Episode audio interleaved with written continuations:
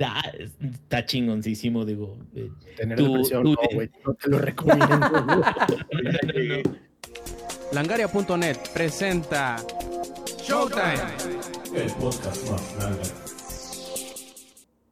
Hola y bienvenidos a la edición 226 del Showtime Podcast. Yo soy Roberto Sainz o Rob Sainz en Twitter y acompañándome como siempre, ven al escuadrón aquí de Lángaros que estamos listos para brindarles un nuevo podcast. Sí, sabemos que llegamos un día tarde, pero más vale tarde que nunca, plebes. Así que antes de pasar con las presentaciones, les platicaré un poquito lo que vamos a hablar más o menos el día de hoy en esta edición del Showtime Podcast. Por ejemplo, los 60.000 bands de Warzone, el, eh, el remake o Legendary Edition de Mass Effect el cierre de los estudios internos de Stadia, eh, las ventas tanto del Switch como del Xbox Series X como del PlayStation 5, eh, el retraso de, o digamos, la ampliación de la sequía de nuevas consolas a la venta, eh, la cancelación del desarrollo de contenido de Bleeding, de Bleeding Edge, la interpretación, o mejor dicho, la nueva estrella que entrará a la adaptación de la película de Borderlands, así como la proclamación de Capcom en contra de las loot boxes. Además, un poquito de Gods Will Fall y The Medium. Ahora sí, empecemos con las presentaciones. Sampi, ¿cómo andas, carnal? Bien, carnal. Ahora sí andamos con todo, andamos recios, andamos, ahora sí que como dicen, pelazo, cuerpazo, actitud, dinero no, pero donde haya Dios me pone. Perfecto. Y directito desde el Coyote Cojo, el ingenierillo, ¿cómo andas, carnal? ¿Qué onda, amiguitos? ¿Cómo estamos? Oye, ya 226, no mames, ya. Ahí, vamos a. Cada, temporada va a tener que 40, 50 episodios. Nos estamos cabrones. Estamos cabrones. No cualquiera. Se dice fácil, pero se requiere de un gran esfuerzo. No, pues aquí listos ya para platicar a gustillo. Ya sabes, entre la banda. Y pues muchas gracias a toda la gente que está aquí ya preparadísima para todos nosotros y a Don Twitchstar. Lex, ¿cómo estás, carnal? Hey, ¿qué onda, gente? ¿Cómo están? Bienvenidos. Este, no, pues nada, nada. Estoy preparando el nuevo calendario para los streams de febrero. Eh, pues vamos a ver qué pedo. Ayer, la verdad, la verdad es que me clavé un poquito con el mandados, el mandarines, como lo conocemos los compas. el mandiloriano. El mandiloriano. Este, güey, solo he visto la primera temporada y lo único que puedo decir al respecto es que this is the way. This is the way. Y también This is the way si ustedes quieren entrar y participar en la grabación en vivo del Showtime Podcast. Recuerden que pueden hacerlo todos los martes 8 y media de la noche, hora de la CDMX, donde en twitch.tv, diagonal langaria. Empecemos entonces, Zampi. Tú tienes mucho que hablar y que platicar acerca de la nueva oleada de bands que hicieron en Warzone. Ya es hora de que le pongan un anti-cheat, ¿no? esos 60 mil bands, ¿no? Fueron 60, ¿no? 60 mil. 60 mil. imagínate el océano y tú tirando una pedrada en la playa. Deja, tú eso, güey. No, e, es, como Steve Huga pateando las olas en el mar, cabrón. ¿Cuándo, verga, vas a, vas a devolver el océano para allá? No, pues nunca, güey, nunca más. Es, no, no, no. Es como. Lo que están haciendo es como de. Niño, te estoy diciendo que no agarres las galletas. Va el chama que se come las galletas. Es como de. Te dije que no te las comieras y le metes un chingadazo y vuelves a poner el jarrón.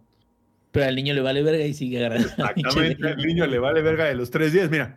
¿El Inge lo dice por experiencia o por qué? Claro, pero por supuesto. Pero, eh, esa, esa, analogía estuvo al mero pelo, cabrón. Entonces, en lugar de enseñarle al niño por qué es malo que come tantas galletas, ¿no? Simplemente le das un chingadazo, entonces el niño es como de, ah, ok, entonces agarro galletas cuando no estés viendo, güey.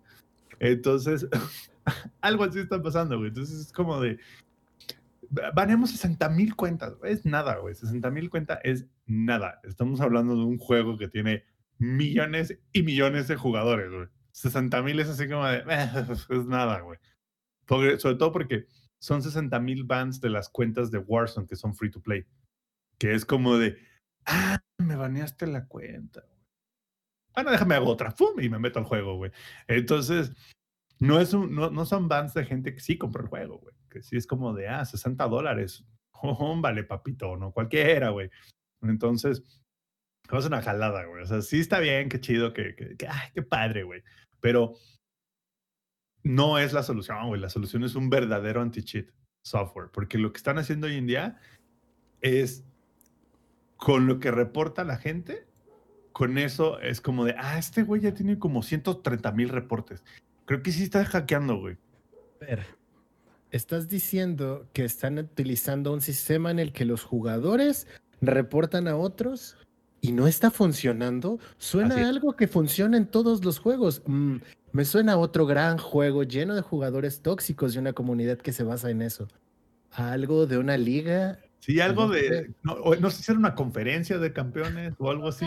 No, no recuerdo No, bien. no, no, era, rimaba con leyenda, rimaba con ah, Algo, no sé, ¿cómo- aquí en el fondo acabo de escuchar a mi carnala flameando a un Yasuo y haciendo referencia a que a esa persona le faltan extremidades.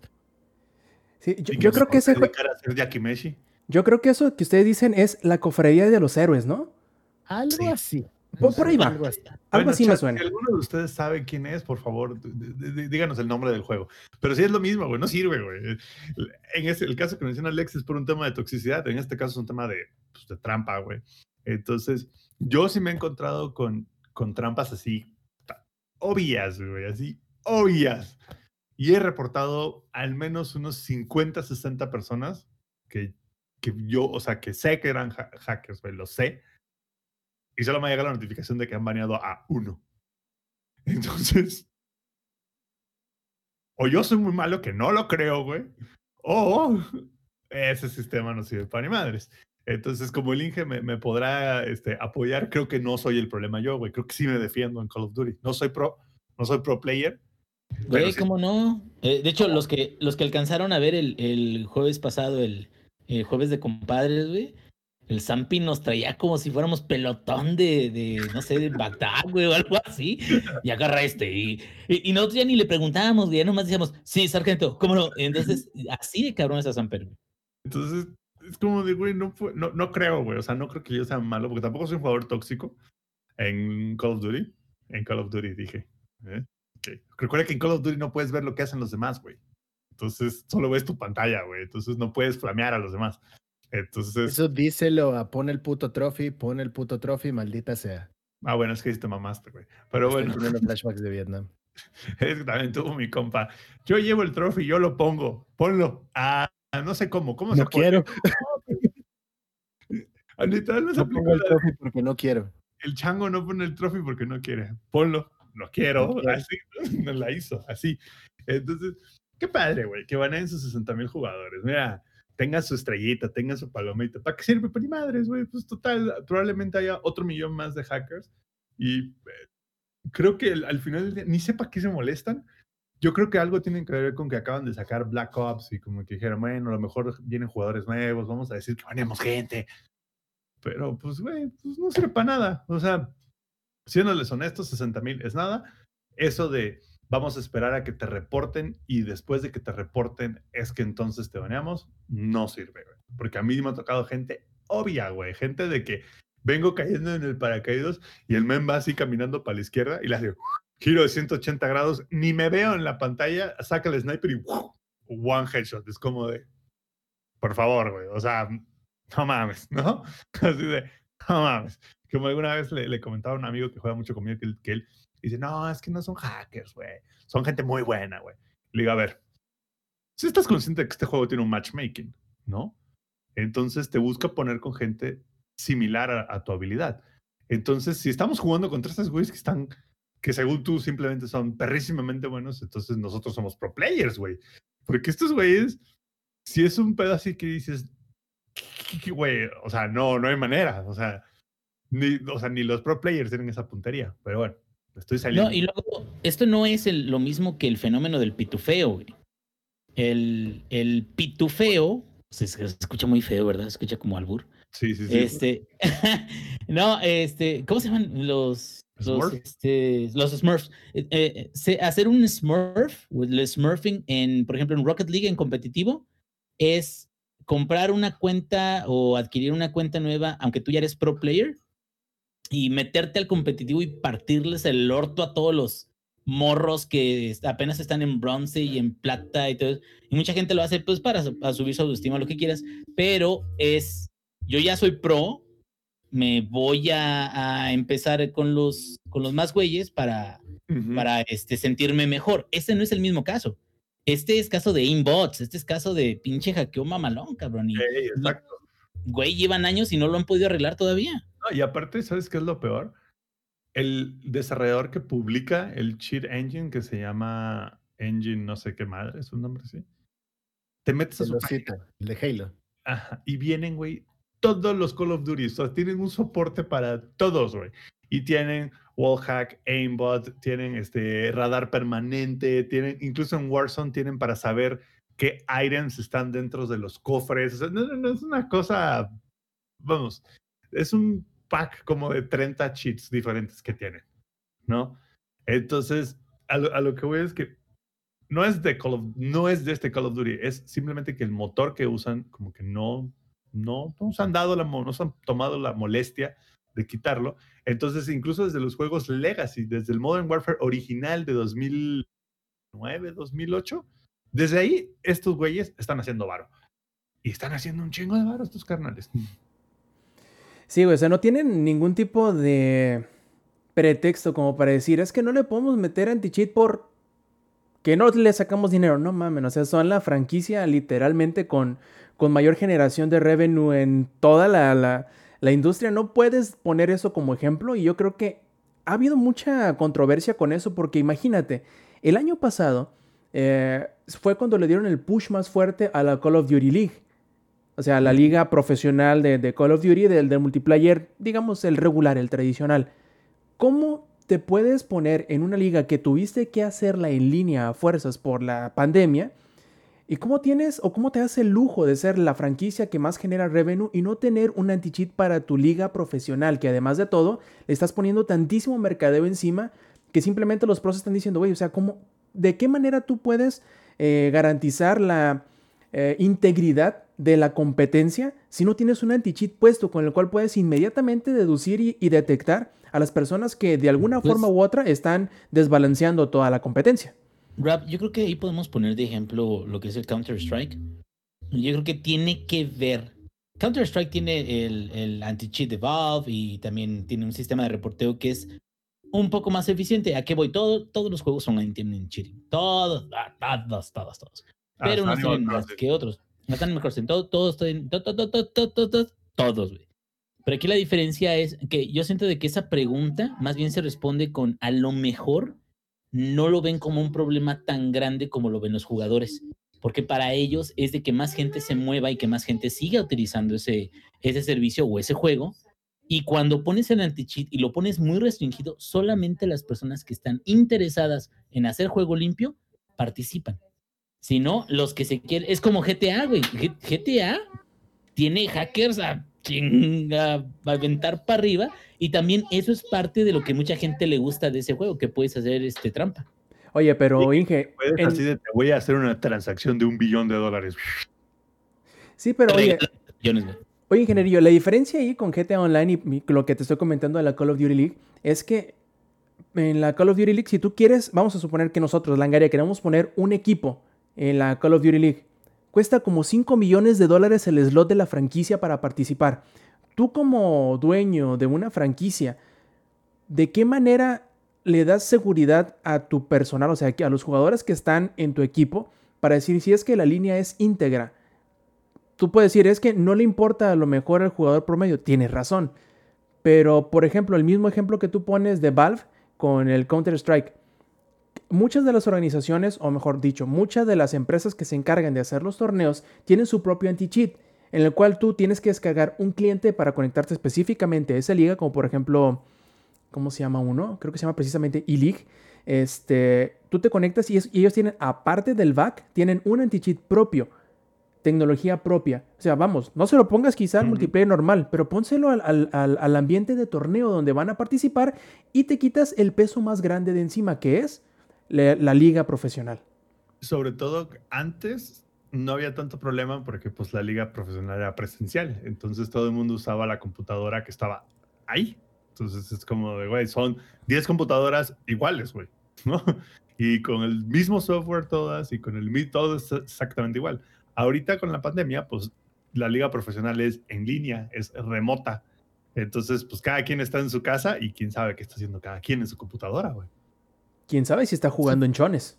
Eso es un tema muy importante, porque ya lo habíamos platicado alguna vez también cuando se habló de un baneo masivo de cuentas de Call of Duty. ¿Por qué hackear, güey? Por Porque al final del día, al final del día, este, vas a llegar a la liga profesional y una vez que estés en la liga profesional, vas a valer chetos porque eres malo y dependes de los hacks. Sin embargo, en el ambiente actual que estamos viviendo, todo el mundo, porque eso está pasando en todo el mundo, todos los torneos se están teniendo que realizar de manera remota. Entonces, ya lo dijo Rob, ¿cómo le das la seguridad a esos equipos de millones de dólares de que todo va a estar sucediendo de la manera correcta que dependa totalmente de la habilidad? Le vas a estar, o sea, ¿cómo vas a hacer, güey? ¿Vas a revisar computadora por computadora? Pero sabes que, y, y para cerrar un poco el, el tema, lo, lo que nos da tranquilidad es que al final del día Modern Warfare ya está muerto. Al final del día ya lo van a matar, entonces es como de, pues, seguramente dijeron, mira, ahí para la siguiente vez, a ver si lo hacemos. Estoy seguro que el Modern Warfare 2, rema- que va a salir este año, va a ser la misma historia. No va a traer ni madres de anti-cheat, pero ni madres.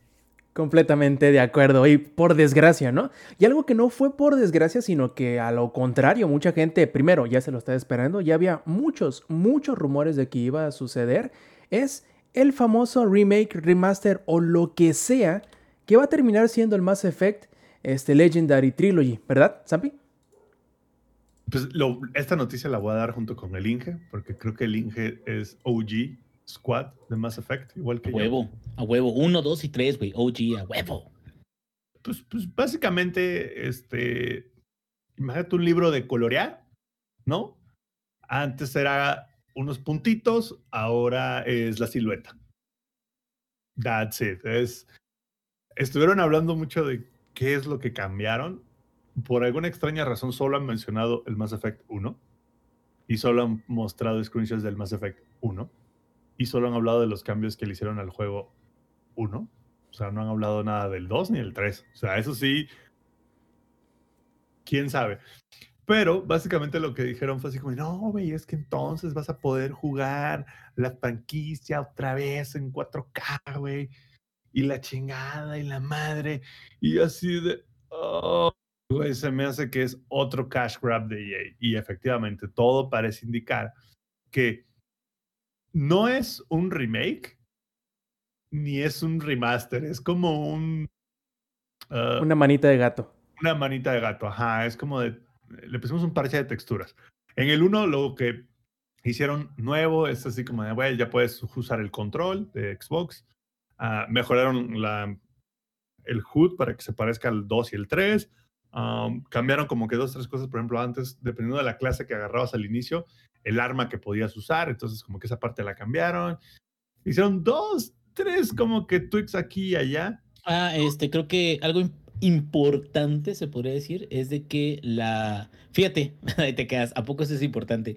La Female Shepherd ya es la del 3. Uy, ¿Qué? sí. Digo, importantísimo. O sea, sin No, eso no, no hubieran podido haber hecho el remake. güey. crítico el remake, güey, crítico. Entonces, lo- lo- o sea, he estado leyendo al respecto y es como, güey, se nota, se nota, se nota que es solamente un cash grab de EA. Y aparte, algo que me llamó, y lo- me llamó la atención desde que lo anunciaron y dijeron que no es para el Next Gen. O sea, no tiene update para el Play 5 y no tiene update para el Xbox Series X. Lo vas a poder jugar a través de la retrocompatibilidad pero no es un juego Next Gen. Entonces, desde que lo vi dije, ah, ya, güey, ya sé lo que es esto. Esto es básicamente un remaster. Esto es como un, como un collection. Esto es como el Master Chief Collection, ¿no? Vas, vas, vas. Aguas con lo que dices nomás. No, güey, el Master Chief Collection, al inicio eso era. Ahorita nosotros ya lo estamos jugando después de que le arreglaron mil cosas, güey, y que le han agregado. El audio se escuchaba de la verga, güey. Se escucha Sí. De hecho, cuando salió la Master Chief Collection para PC, el audio sonaba como si fueran juguetes. Sí, sí, sí. O sea, nosotros estamos jugando el Master Chief Collection ya chido, güey. Ya después de que Microsoft se dio cuenta de que sí había gente que lo quería jugar, ¿sabes? Pero hasta eso, el Master Chief Collection viene con el Game Pass, güey. ¿no? Microsoft patrocínanos. esta madre te están cobrando 60 dólares por un Mass Effect Collection, güey.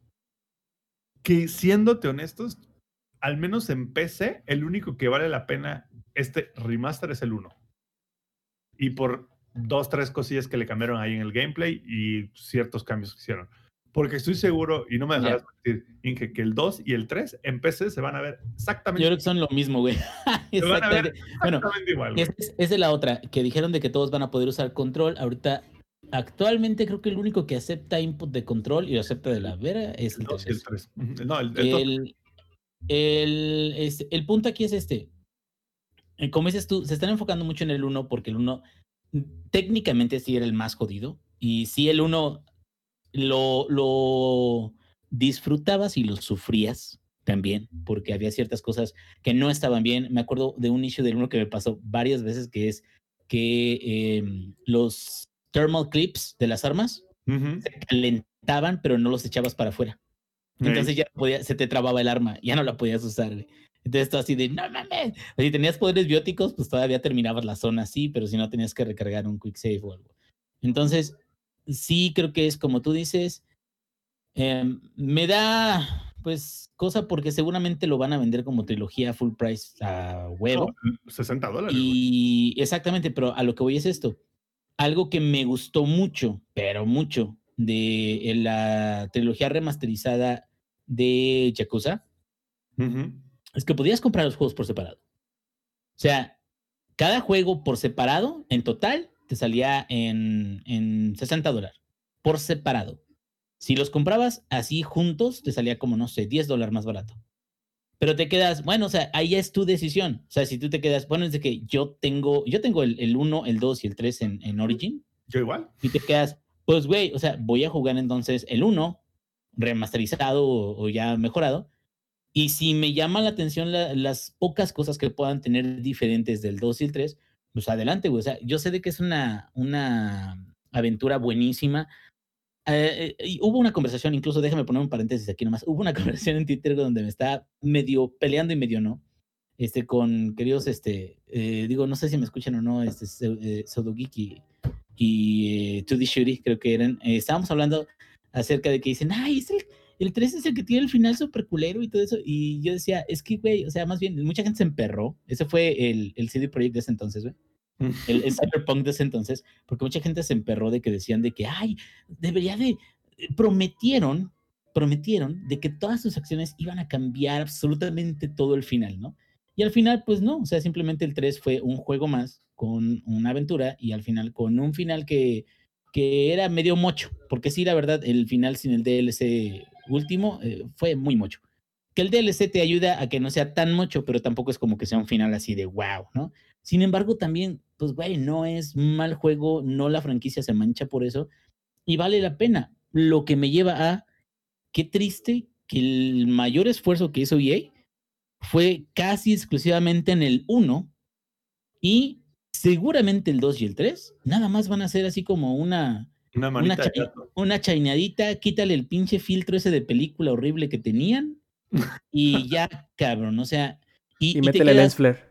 Lo triste de eso es que, güey, pudieron haber hecho algo bien mamalón de los tres. Pero Y, ¿sabes ¿por, qué? qué, por qué no meterlos? Es más, ¿sabes qué hubiera estado perrón? Que hubieran mejorado el, el, el motor gráfico del Ah, no, más dijeron- cabrón que es el 3 y Dijeron que se lo no. hubieran aplicado a todos, güey, pero no hicieron eso. no, ¿Cómo crees? Salió eso a la conversación porque ya le preguntaron a ella y así de, ¿por qué no usaron el Unreal Engine 4? Que hasta tiene soporte para ray tracing y demás. Y dijeron, uy, no, lo que pasa es que pues, pues eso requiere más trabajo. Y luego échate la del DLC, güey, del 1. Ah, bueno, y aparte hay un DLC en específico del Mass Effect 1 que se llama Pinnacle Station, que no lo vamos a tener. La razón por la que no lo vamos a tener es porque ese DLC en particular, para empezar, salió cinco años después del juego original, sí, te lo juro. y dos, se lo encargaron a un third party studio, no lo hizo BioWare. Y ese third party studio tuvo problemas con la información, se dañó el source code y ya no, no, no, no puedes, ya no existe ese DLC. ¿no? Como novatos, güey, no mames. güey, ¿Y Me dan sabes? asco. Espérame, ¿y sabes qué fue lo que dijo EA? Bueno, así de, güey, lo que pasa es que si, si quisiéramos como que reescribir, o sea, poner ese DLC nos hubiera tomado tres meses de trabajo, entonces decidimos no hacerlo. ¿Por qué vergas? No, si no lo va a sacar para la nueva generación, güey. Sí, güey, O sea- es como, ¿what? No. Aparte es como de, güey, ok, o lanza el juego así y dice, ¿sabes qué? En tres meses, después de que lance el juego, les voy a dar ese DLC. ¿No? Fíjate, Ah, lo único que, lo único que sí me, sí me, me va a llamar la atención es del 3. Yo saqué el Collector's Edition en ese entonces, que en ese entonces fue para mí como invertir casi un pago de, de una casa, güey. que en ese entonces yo no compraba juegos así a precio completo, yo era así de muerte o ya no, ya no era tan pirata, güey, pero sí era muerte de Steam Sale o nada. Y cuando salió ese, el, el 3 de, de- Es más, güey, me fíjate qué tanto me gustaba Mass Effect que me compré la hoodie de, de Shepard, güey. La que Ujú. sale en el pinche juego, güey, la vendían y me la compré yo así bien soñado. Ah, Todavía, pues, este, pero aquí el punto es este. Yo, a pesar de haber comprado eso, no me daban los, los, las expas pequeñas eh, que salieron después. Años después, dije, chingue su madre, ya soy un adulto independiente, con gustos eh, bien dementes, güey. Entonces, pues vamos a, a comprar algún DLC. No mames, güey. Todavía, hasta hace un año, es más, actualmente todavía, los DLCs no los puedes obtener a menos de que no tengas BioWare Points. BioWare Points son una moneda que ahorita ya, ya, no, ya, no, ya no funciona como, como solía funcionar, pero que güey, te costaba casi, casi otros 60 dólares querer comprar los DLCs y te quedas chinga tu madre. ¿Cómo, cómo, cómo no hacen un sistema más sencillo para poder adquirir los, los descargables? Y, y no, o sea, estuvieron atrasadísimos en esa onda. Qué feo. Y, y te voy a decir algo, creo que a lo mejor BioWare sí de plano ya no es lo que era. No. Este es como el, como el, ¿cómo se llama? El, el payaso viejo, güey, que da su último show y lo da y te da un poquito de lástima, güey. Y pues bueno, o sea, Sí, te da un poquito de nostalgia. Esto es como ir a ver a Luis Miguel en concierto, güey. Anda, y te quedas, güey, es el sol, al fin lo pude ver, pagué 7 mil pesos el boleto, al fin lo pude ver y ya no canta como antes. Sale y sale todo puto y drogado. y sale bien pedo y, y a veces y se mete media hora y en eso. pues, Y o sea, naranja sale el güey. pero, pero a lo que voy es esto. Yo creo que el 1 va a estar bien. O sea, eh, desde ahorita, o sea, tampoco no, no, no creo que haya un pero no prejuicio vale fuerte. 70 dólares, güey. Yo creo que en historia, ya sé, yo creo que en historia, yo creo que en general, si no lo sacan demasiado bugueado, en general no es que sea una mala compra. Es que la gente que ya lo jugó originalmente, la verdadera ventaja nada más va a ser el 1 y ya. Pero Y es que- fuera de eso, pues no, cabrón. ¿Sabes qué es lo que, sí que lo que me emperra es que dijeron, bueno, no vamos a usar el Unreal Engine 4 porque cambiaría fundamentalmente cómo se siente el juego. Güey, pues eso es un remaster, güey. Eso es un remake del juego, güey. O sea, justo, o sea, tráelo para el. Ahora sí que, güey, imaginemos otra vez los juegos, pero con cambiando ciertas cosas en los gameplays, cambiando cómo se ven, cambiando cómo fundamentalmente interactuabas, pero con la misma historia, los mismos niveles y demás. Eso es un remake, güey, ¿no? Fue así, bueno, y fue así como de, nope, no, no, no, no, Güey, no, no". como, como el, lo que platicábamos de, de Resident Evil. Resident Evil 2, güey. Ese sí es un remake con todas letras. Es una obra de arte, güey. Es la reimaginación de un clásico. O sea, la neta. Y es más, yo decía, ¿por qué se queja la gente del, del Resident Evil 3? Si realmente Resident Evil 3 no tenía dos discos, dos aventuras separadas. O sea, como que cuando se quejan, Resident Evil 3 parece expansión del 2. Bueno, es de que también el original no era como que extremadamente largo, ¿no? O, o complicado. Y aparte la gente ahorita ya es mucho más, eh, está mucho más acostumbrada a juegos difíciles o a, o a jugar más horas. o- eh, y antes era como que más esporádico el asunto, ¿no? Sin embargo, esos dos son bastante buenos, güey. Pero Pero bastante buenos como eso sí- remakes. Es un remake completito, güey. Exacto, así hubiera estado bien mamón. Es más, que no lo sacaran ahorita, güey. Que lo sacaran el año que viene. Pero Para- que hicieran un remake de la trilogía, pero para la New Gen, cabrón. Así es. Oye, no, y Y, y- y- y ¿sabes qué? Lo mismo, lo misma cagada hicieron con el remaster de Command and Conquer. Te cobran ese, ese no lo he visto, güey. No, pero 25 oye, pero, es el remaster del Command and Conquer original y del Command and Conquer Red Alert. Y lo único que hicieron fue ponerle un filtro 4K. No, ¿sabes qué hicieron tú, Zampi? ¿Mm? O sea, este, bueno, yo creo que va a tener, entre comillas, más trabajo el, el de Command and Conquer que. Más, más en específico el de Mass Effect 2 y 3, porque tuvieron que redibujar todas las unidades, tuvieron que rehacer y redimensionar toda la, la- la interfaz, eh, regrabaron toda la música, toda por completo. Este, el único, la única, mm, eh, ¿cómo se dice? El único atajo que tomaron fue que como no tenían el material este, fuente de los videos, tuvieron que utilizar un, este, un escalador inteligente que aumentaba la resolución de sus videos, imagínate, de 480 a 4K. Como, como el este, Nvidia este, DLSS. Ándale, ándale, exactamente. Digo, pero Güey. De 480, güey, nomás ya se ve una plasta ya cuando está escalado. Ah, Los videos están terribles, güey. O sea, el- el- esa, esa, esa, ese upscaling les quedó terrible, pero bueno. y además, tome en cuenta que como tú bien dices, Zampi, costaba 15 dólares. 25, 25. güey. Sí, yo me acuerdo que costaba menos de 20, pero bueno, yo creo que ahí les falló un poquito al departamento de PR, de, de de Relaciones Públicas de, de BioWare y de Electronic Arts, porque pudieron haberse de- defendido bien fácilmente de la pregunta de, oye, ¿y por qué no lo hacen en el Unreal Engine 4? Nos hubieran dicho, sí jugaron Andrómeda, ¿verdad? Y con eso se defendían de no utilizar el, el- el Unreal Engine 4, o sea, facilito, ¿no? No, El problema de Andrómeda nunca fue cómo se vio. El problema de Andrómeda era la historia, que era una pendejada. y deja de eso. ¿Hace cuánto salió Andrómeda, güey? Hace cinco Cuatro, años. Sí, como 4 o 5 años más o menos. Y la verdad de Andrómeda fue que fue un cash grab, pero gacho, o sea, se aprovecharon de... Es más, no deberíamos ni siquiera estar hablando de esto, güey. O sea, Ya, ya sé, sí. oye, ingenierillo. El, el problema de Andrómeda es que le pasó lo mismo que a la página de vacunación. Pusieron a los becarios a trabajar en esa cosa y por eso salió como salió. Será conocido pero- de ahora en adelante como Mass Effect Voldemort. pero eh, eh, lo que incluso hablamos en, en un podcast, ya de haber sido el... Los este, virolos, sí es cinco- cierto, güey. Ha de haber nos sido hace- ha de haber sido hace 80 podcasts o algo, algo- alguna mamá así. Pero hablamos de que prácticamente sale el juego, dos, tres, cuatro meses después dicen, ¿qué creen? Ya no vamos a hacer nada, se cierra todo, cabrón. Y tú así de, güey, pinches descarados, se llevaron el dinero de todas las preórdenes, se llevaron el dinero de todas las versiones de colección y todas las promesas de arreglar el juego a la verga. le- Lo, lo único que arreglaron es lo que dice Macu en el chat, que era la de los ojos virolos, güey. No sé si te acuerdas. Al inicio, cuando hablabas con los NPCs, los N todos parecían vocalista de Rake todos, güey. O sea, sí estaba así de que el Shepard se lo veían doble. Bueno, no, no era Shepard. ¿Ves? Es que, güey.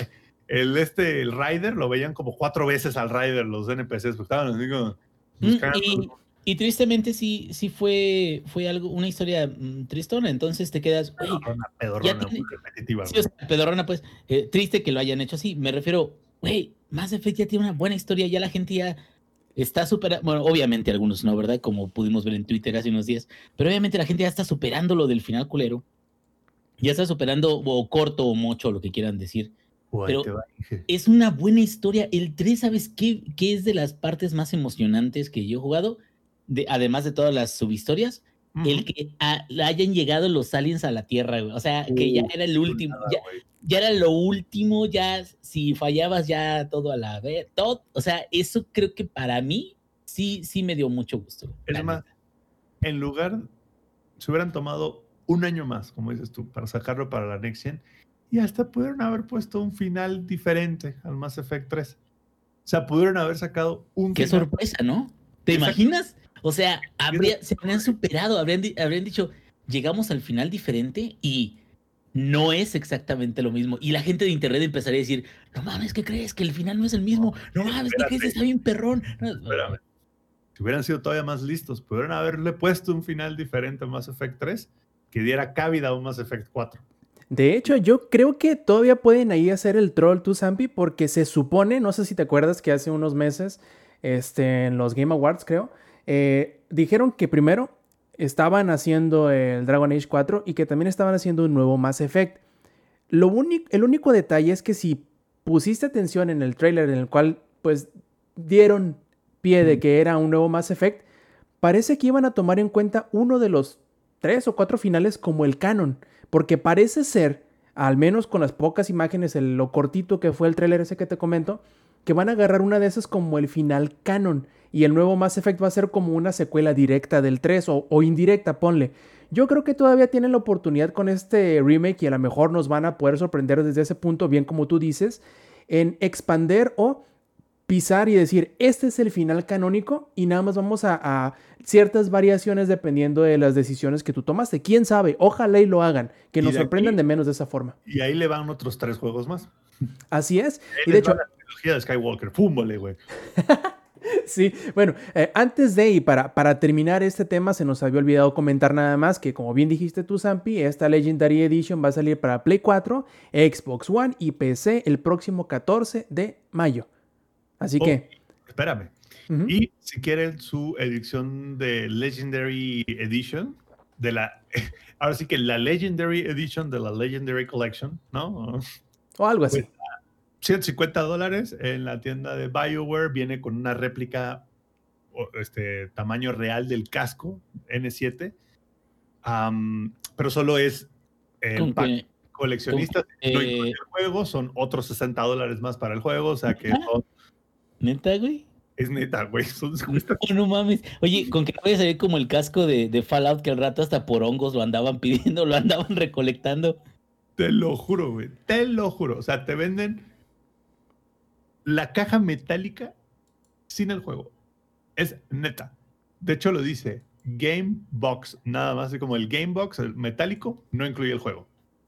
Es como de te vendemos la caja de metal para que cuando vayas y compres el juego, vengas y lo metas a la caja de metal. Y es como de, a ver, son 150 dólares más 60, son 210 más de envío. Güey, sale como 5 mil varos. ¿Qué puto robo, güey? 5 mil varos por unos juegos que ya estaban hechos desde hace 15 años, güey. Pero vas a tener piezas de colección en tu librero. Que no sirven Así para es. nada, güey. Las piezas de colección no sirven Pero para son nada. piezas de colección. Es que ahí te va. Va a haber gente que lo pague, güey. Que no te escuche el lobo, viejo. Güey, lo único, es que ahí te va, güey.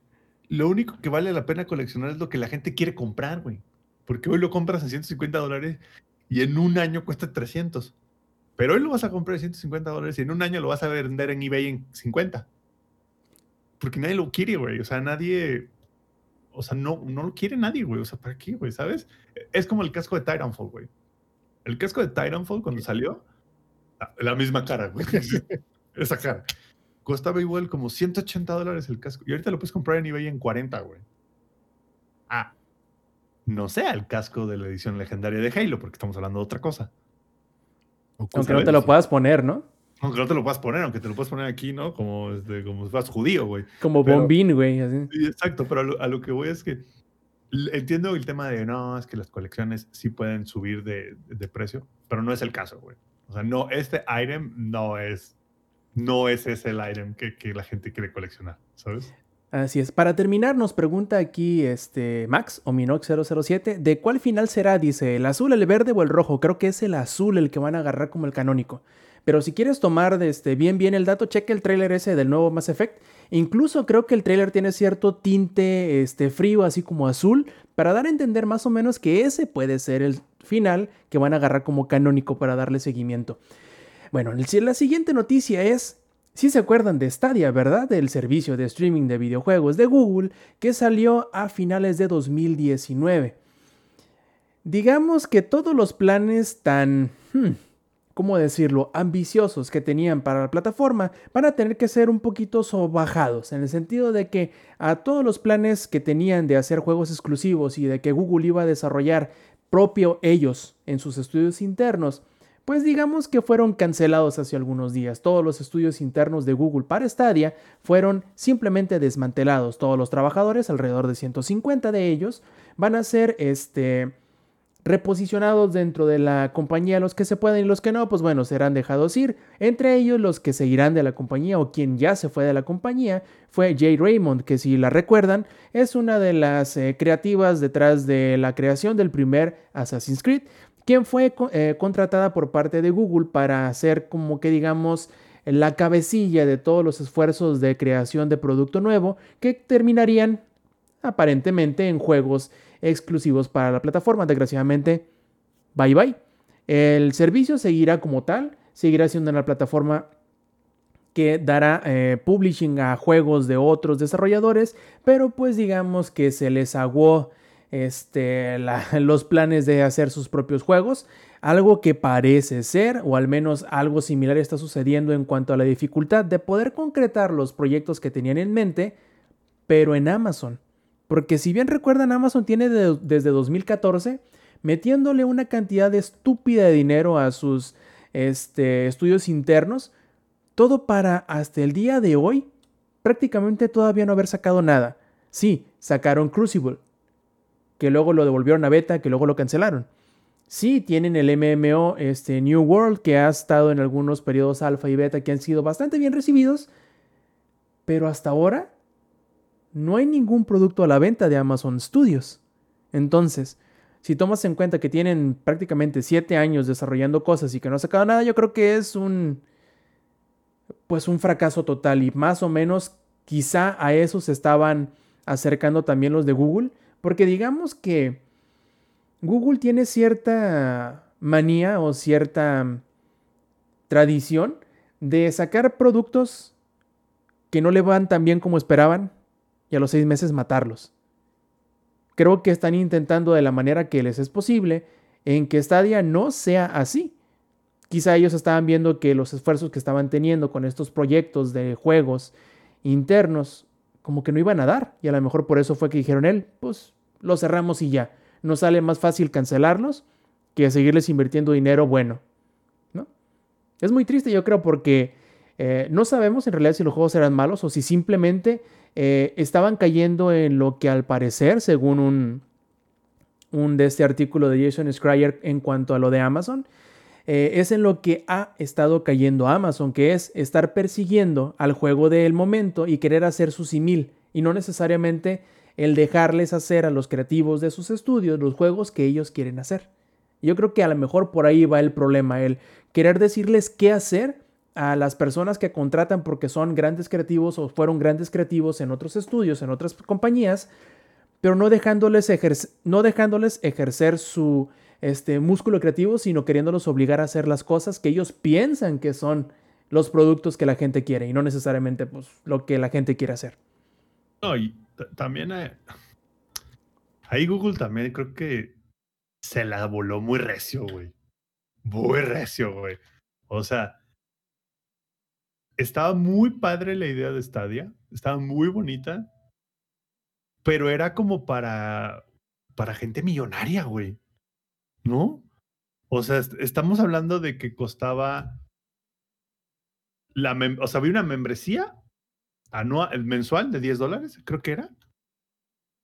Y después aparte tenías que comprar los juegos uno por uno, güey. Entonces es como de, ah, Cyberpunk, ok, pagas 60 dólares para que después puedas pagar 10 para que después lo puedas jugar todos los meses. Es como, a ver, espérame, espérame. ¿Y qué pasa si te dejo de.? ¿Sabes cómo es, Sampi? Es. Como no sé si vieron este Futurama, las cabinas de suicidio, güey. Como, si te dijeran, como si te dijeran ahorita, ya tenemos la cabina de suicidio, güey. Y nada más te cuesta 100 mil pesos, güey. Y te vas a quedar, güey, es que todos los pobres somos los que nos queremos morir, güey. ¿Quién chingados va a pagar 100 mil pesos? Si a matarse, güey. No me iba a matar, cabrón. O sea, como que siento que sí es, sí es una contradictorio. Si es contradictorio el hecho de que digas, te estoy dando un servicio de streaming y el costo del mismo o el permiso por usar los juegos asciende a más que si te comprabas el juego en alguna de las tiendas en oferta. No, y aparte aquí hay otro tema. Dices, ok, ya pagué por Cyberpunk, ¿no? O sea, ya pagué los 60 dólares. ¿Qué pasa si te dejo de pagar al mes, güey? ¿Sabes? O sea, es como de, ¿qué pasa si yo dejo de pagarte tus 10 dólares al mes? Ah, es que entonces ya no puedes jugar el juego, que porque ya pagaste 60. Entonces, yo la verdad, desde que anunciaron este, el, este tema de, de Stadia, lo vi y dije, ah, gracias, pero no gracias. Ustedes están, pero sí, perados del cerebro, güey. Si ustedes creen que vamos a estar pagando 10 dólares todos los meses para que entonces podamos comprar el juego, es como de, güey, salen 15 el Ultimate. ¿Cómo crees que te voy a pagar 10? Y para que aparte compre el juego, güey, ¿sabes? Entonces, yo creo que la idea de Google está muy padre, ¿no? O sea, su idea de lo que quieren ellos que se diría está muy padre. La ejecución está pa'l perro, güey. O sea, pa'l perro. Y sobre todo porque tomas la idea de quién viene, güey. Entonces. es que si sacas cuentas, con eso te armas una PC. Deja tú eso, güey. Deja tú que te armes la PC. Te comprabas un terreno, güey. ¿Tú crees? Te comprabas un terreno. ¿Tú crees que alguien va a confiar en uno de esos proyectitos de Google que, como dice Rob, esos güeyes mañana dicen, ya no quiero? Y dices, güey, espérame, yo ya te compré cuatro juegos. Ya, ah, porque aparte los juegos siempre están en full price. Entonces es como, espérame, espérame, güey. Yo ya gasté 180 dólares, 240 dólares ahí. ¿Qué va a pasar con eso? Y fíjate que es una, así, mira, y Google así. Es un feature mucho, porque literal lo que están haciendo es, de esos 10 dólares al mes, te estamos dando entrada a una computadora mamalona en la nube, que al darte streaming para poder utilizarla solamente para juegos, esa computadora va a depender también de qué tan chingón es tu internet. Si está de la chingada, pues no nos hacemos responsables. Pero o sea, prácticamente esos 10 dólares es para que tú tengas acceso a esa computadora para que tengas acceso a los juegos, aparte tienes que gastar lo mismo que gastarías si tuvieras una computadora local. Entonces, digo, es, es, es como dice el, ex de, cuando te comprabas una compu, pues es de que la única forma que te saliera algo más o menos es pues que no tuvieras compu para nada, pero dime en estos tiempos, ¿quién no tiene computadora? No, y, y menos alguien que le gusten los juegos o consola. Ay, espérame, pero entonces al, al mismo tiempo Microsoft tienes su Xbox Game Pass para hasta para el celular, güey. El, sí, y jala chido, ¿eh? el Ultimate está, para el, está para el celular, entonces está muy difícil de vender la idea de Google. Yo creo que está muy complicado. Nvidia tiene algo similar en el cual tú pagas igual 10 dólares al mes. La única diferencia es que juegas los juegos que tú ya tienes. O sea, es como se conecta a tu librería de Steam, revisa los juegos que ya tienes comprado y entonces es como, ah, ok, como tienes todos estos juegos comprados, entonces los puedes jugar a través de mi servicio que funciona igual que Stadia. Pero es como de, güey, pero si yo ya te dejo de pagar los 10 dólares al mes, pues no pasa nada. Tengo el juego ahí en mi compu, güey. O sea, en mi cuenta de Steam, ¿sabes? Es como de, güey, pues el juego siempre fue mío. Aquí es como de, le estoy pagando a Google una renta del juego para que Google me lo aviente por 10 dólares al mes, pero entonces ya le pagué 60, pero entonces espérame, si ya no te pago los 10, entonces los otros... Es como, güey, no, o sea, es un modelo de negocio pendejo. entiendo, entiendo de dónde viene. Esos 10 dólares que te están cobrando al mes es para que puedas usar ese servicio de streaming porque tu computadora no puede correr los juegos. Entiendo esa parte. Pero ya lo dijiste, güey, el modelo de negocios es estúpido. es estúpido porque aparte es como de, claro, y después tienes que aparte comprar los juegos. Y decían, bueno, lo que pasa es que puedes comprar el Stadia Pro y con eso no pagas la membresía por un rato. Pero el Stadia Pro cuestan 100 dólares, güey. Y creo que la te incluye la membresía, no, no por de manera ilimitada, creo que te incluye como tres meses de membresía, nada más, güey. Un tema así. Entonces, no sé, güey. O sea, creo que Google tenía, tiene una buena idea, pero su ejecución es terrible, güey. Es terrible. Es lo más anti-consumer ever. Así es, yo creo que les hace falta a Google el quitarle varios peros, porque tiene tantos peros encima la idea que están queriendo vender que le quitan todo el, atractivo. Por ejemplo, es, sí, lo vas a poder jugar donde sea, con que tengas una conexión a internet, sin importar que pero tienes que pagar una suscripción, pero tienes que comprar los juegos, pero los que son multiplayer y el desarrollador no lo quiere así, no, no puedes jugar con otras versiones, pero, pero, le están poniendo demasiados peros que la gente dice, eh, como que la neta no me conviene, carnal, así que a lo mejor por ahí va el asunto, ¿no? Con los estudios y el motivo del por qué los tuvieron que hacer. Entonces, no, carnal, al chile no me conviene, chido. Así es, completamente de acuerdo. Ahora, pasemos a la siguiente. Vamos a hablar un poquito de ventas, vamos a hablar un poquito de lo que se ha vendido y lo que se han reportado de las diferentes em, compañías. Pero antes de, si recordarán que al inicio del año o al final del pasado, no recuerdo bien cuándo fue que lo hablamos, pero se estaba diciendo por ahí que la escasez de las de los números, o mejor dicho, de la disponibilidad de las nuevas consolas, quiero decir el Play 5 y el Xbox Series S y X, terminarían en los, primeros en los primeros meses, incluso en el primer trimestre de este año. Eso lo habían dicho tanto Microsoft como Sony al final del año pasado. Pero pues que llega la, la, doctora esta, la presidenta de AMD, les dice, híjole, pues yo creo que la sequía de los componentes internos que ambas consolas, bueno, que las tres, pero que ambas consolas tienen, pues yo creo que la mejor va a durar hasta por allá de la mitad del año, quizá más para adelante. Así que si ahorita están viendo que es difícil comprar un Play 5 o el Xbox Series S o X, prepárense anímicamente a que a la mejor hasta en la hot sale de este año va a ser difícil incluso encontrarlos. Prepárense anímicamente a eso porque va a estar cabrón. De hecho, les voy a ser bien sincero, banda. Antes de junio, no, no se va a arreglar este tema. ¿eh? Escuchen a Zampi, sabe, Zampi sabe, sabe cosas, güey. Como dice el Franco Escamilla, sabe, cosas, güey. Sabe cosas, güey. Sabe cosas que ustedes no saben. Entonces, hasta antes de junio va a haber escasez perra, güey perra de todo, de todo lo que tenga que ver con electrónicos, todo lo Intel, AMD, ambos dos, ¿no? Por consecuencia, Nvidia también. Entonces, todo lo que use un microprocesador, digamos, de aquí al menos la junio va a estar bien perro, güey. Entonces, ya se, están acabando hasta los Oculus Quest. Pronto se van a... Los Nintendo Switch están súper escasos, güey se va a, ya el play, bueno, las nuevas consolas ni se diga, güey, ¿no? Esas madres es un espejismo, encontrarte una, ¿no? El Rob tuvo la suerte de encontrar una en lanzamiento, pero ahorita es así como de, güey, no hay, güey.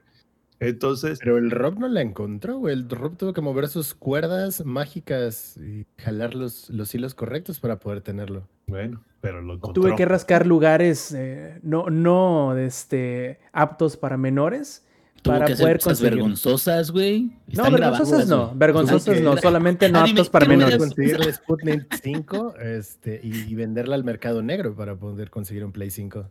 Sí, pero a, lo que voy es que no va a haber, güey. O sea, no va Morena, O sea, no va a haber, así que, este, pues, híjole, híjole, ¿cómo les digo que hasta junio? Si ustedes querían comprarse su lab baratita, uh, no, joven. Lo que es high-end sí tenemos. Eso sí va a haber. Oye, Sampi, el otro día estaba viendo. Oye, Sampi, el otro día estaba viendo, no, no, sé, no sé hace cuánto, fue la semana pasada o la anterior, en donde Newegg estaba diciendo que su artículo más vendido en cuanto a tecnología de cómputo y gaming y eso era la Nvidia 1030. Búscala. ¿Cuál es, la, ¿Cuál es la 1030? Es la de ¿Cuál Es? es? una mierda de tamaño así de que no sepa nada, güey. Prácticamente solamente una salida de video y ya, cabrón. Es más tan sencillo como esto.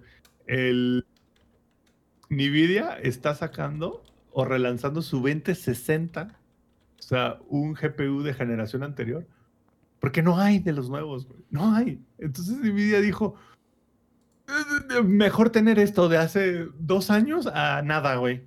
¿no? O sea, de esto a nada, pues órale, ten, ¿no? Entonces, a lo que es, todo lo que es high-end no va a haber.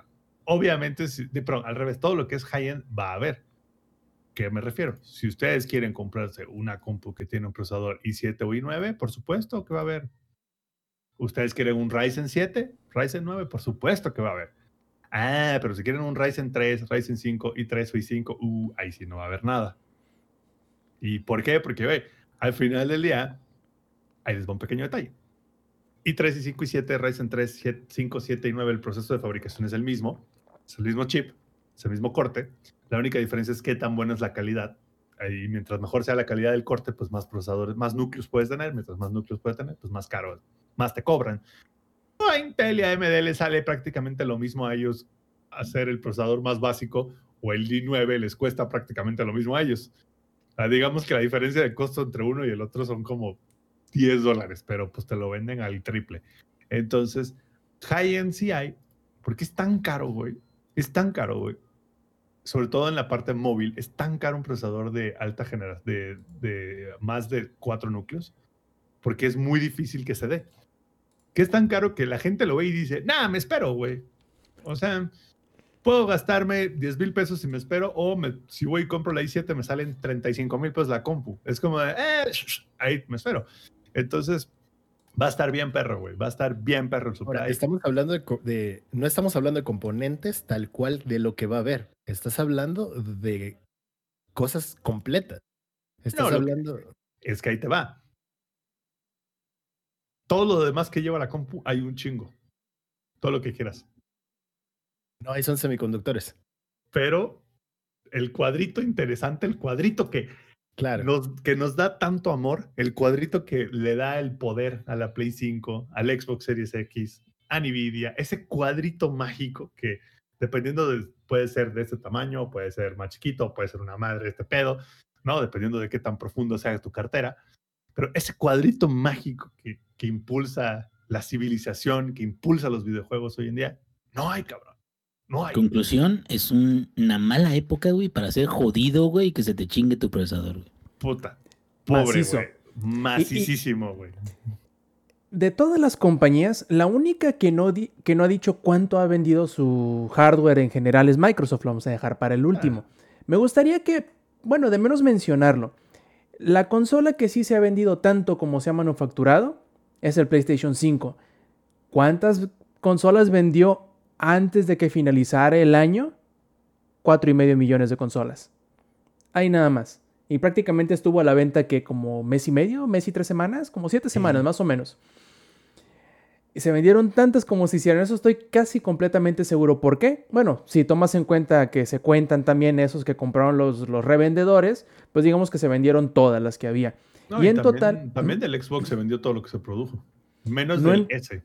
Así es, es lo que te iba a decir. Pero no sé cuántas habrán hecho, qué tantas menos habrán sido que no vieron aconsejable el mencionar el número en ningún lado de los de Microsoft. Porque lo que sí mencionaron fue cuántas este, suscripciones de Game Pass tenían, 18 millones. Yo creo que más bien ya Microsoft ya se comprometió a nunca sacar ese número, güey. Les importa más el dar, el dar a conocer el número de suscripciones de Game Pass. ¿eh? De eso estoy completamente convencido. Es Les conviene hasta- más. Hasta estoy seguro que Microsoft ya no le paga a MPD para hacer su reporte de ventas de unidades. No, No les importa. Microsoft debería pagarnos a nosotros, al menos por este podcast. Y la verdad es que Y sí. sí. No, pero bueno, volviendo al tema serio, realmente yo estoy seguro que Microsoft ya ni siquiera le paga a MPD por información. O sea, Microsoft es como, me vale madre. Esto es como lo que va a ser. Te va a ser el futuro. Vamos a hablar de revenue, vamos a hablar de suscripciones. ¿Por qué? Porque, y así, se- porque así es como se maneja el negocio. Cachín, papá. Sí, o sea, si, si subiste tu revenue 51% más en 2020 madre. que en 2019, güey, o sea, no necesitas hablar de números de consolas vendidas. Solamente necesitas decir, ganamos tanta lana, que es tanta más de que el año pasado. Tenemos tantos suscriptores este, activos del Game Pass que son 18 millones, nada mal, eh, habiendo empezado como con 5 al principio del año. Es un madral de dinero. No, y, y si haces, vamos, vamos a hacer la matemática bien rápido. ¿Cuántos se vendió? De, ¿Cuántos Play 5 se vendieron? Cuatro y medio millones. Era, ¿qué era 500 dólares Sí. eh, lo que vale. Entonces, vamos a suponer cuatro y medio por 500, pues sí se llevó una lana, Sony, ¿no? Un muy buen billete, un chingo de ceros. Pero se lo llevó una vez, güey. Se lo llevó una vez. Mientras que Microsoft, bien calladito, bien en la esquina, es como de, güey, tengo 18 millones de suscripciones, ¿no? Dos, tres, a las cuales les estoy sacando, vamos a suponer que 10, 15 dólares, ¿no? Sí. Al mes, vamos, porque no, no han dicho si es de Ultimate o si es de Game Pass normal. Ponle el normal, como para decir bajita la mano. Vamos a decir 10 dólares. Y dices, güey, claro, es un chorro de varo, güey. Porque este pedo va todos los meses. Entonces, la diferencia es que Microsoft en aproximadamente mm, cuatro meses ya va a desquitar lo que hizo Sony. Más o menos, give or take. Porque son 18 millones, pero de 10 dolaritos cada uno, güey. Entonces Microsoft es como de, ándale, vende tus 5 millones de consola, órale, es más, vende otras 5. Yo 2021 estoy seguro que Microsoft su target es terminar con 25 millones de suscriptores. Sí, de hecho creo que si la, el cálculo, así, cálculo mental no me falla, creo que con lo de este año que ya generaron en revenue, que fueron 5.200 millones de dólares en ganancia operativa este año ya solventaron su compra de Cenimax y Bethesda. La madre, güey. Como para que te una idea, era un número gigantesco. Entonces, Y, y espérate, güey.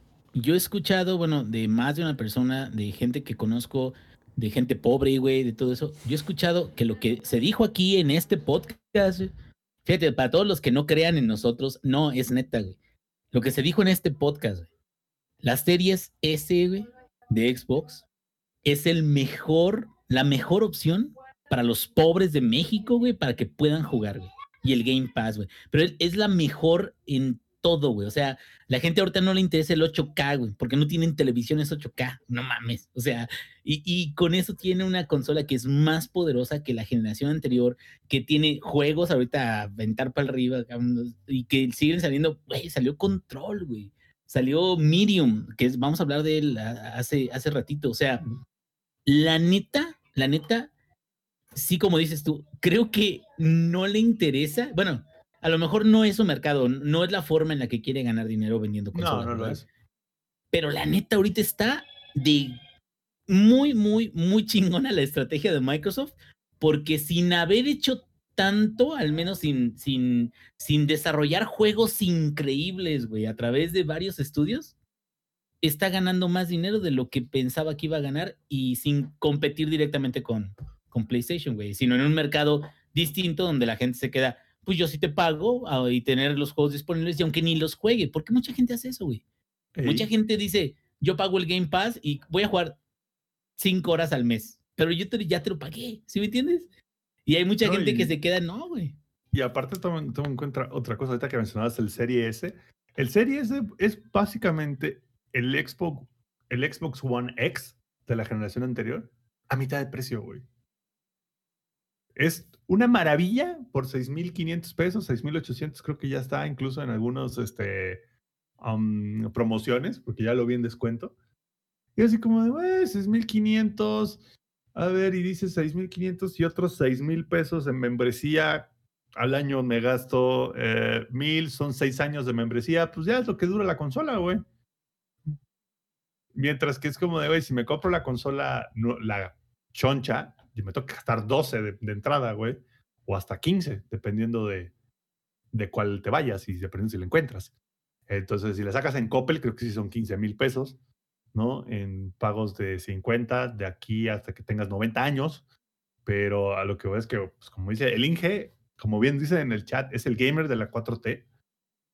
Pero, So, güey. pero, ¿Ya vamos a empezar pero- con los insultos o qué pedo? Espérame, no, no, no, es que ahí voy. Pero a diferencia del líder de la 4T, de la 4T, el Inge no dice mentiras y el Inge sabe de lo que está hablando, ¿no? completamente y totalmente de acuerdo. Claro, Alex Mico pregunta si tengo Bueno. Play 5, soy Fifi, por supuesto que eres Fifi. Ah, claro, güey, claro. Güey, y si eso no hay duda. El, el Rob es fifi, güey. O sea, todo ¿Ah, el mundo sí? lo sabe. Ahí te va Alex Mico. Te acabas de gastar en tu Play 5 lo que se gasta una familia promedio en México de 4 para comer 3 meses. ¿Qué comen, güey? Lo mismo pregunto yo, güey. No lo sé. I have no idea. Pero, güey, lo que te gastaste tú para tener tu heater ahí calentando la sala, güey, ¿no? O poniéndole el puto ventilador y no se diga del juego, es lo que una familia promedio en México se chinga en 3, 4 meses de A comida. ver, güey, ya nos vamos a poner sado, ¿qué pedo? Obvio, sí, por supuesto. Pues este es un podcast de Pura información. canasta básica. Pura dicen. canasta básica. Pues claro, güey, pura canasta básica. Pura de canasta, pues sí, también. Entonces, Depende este de es un los podcast. compres, porque luego salen caros, güey. Este podcast trae información que cura, información que los lleva a todos a- al futuro.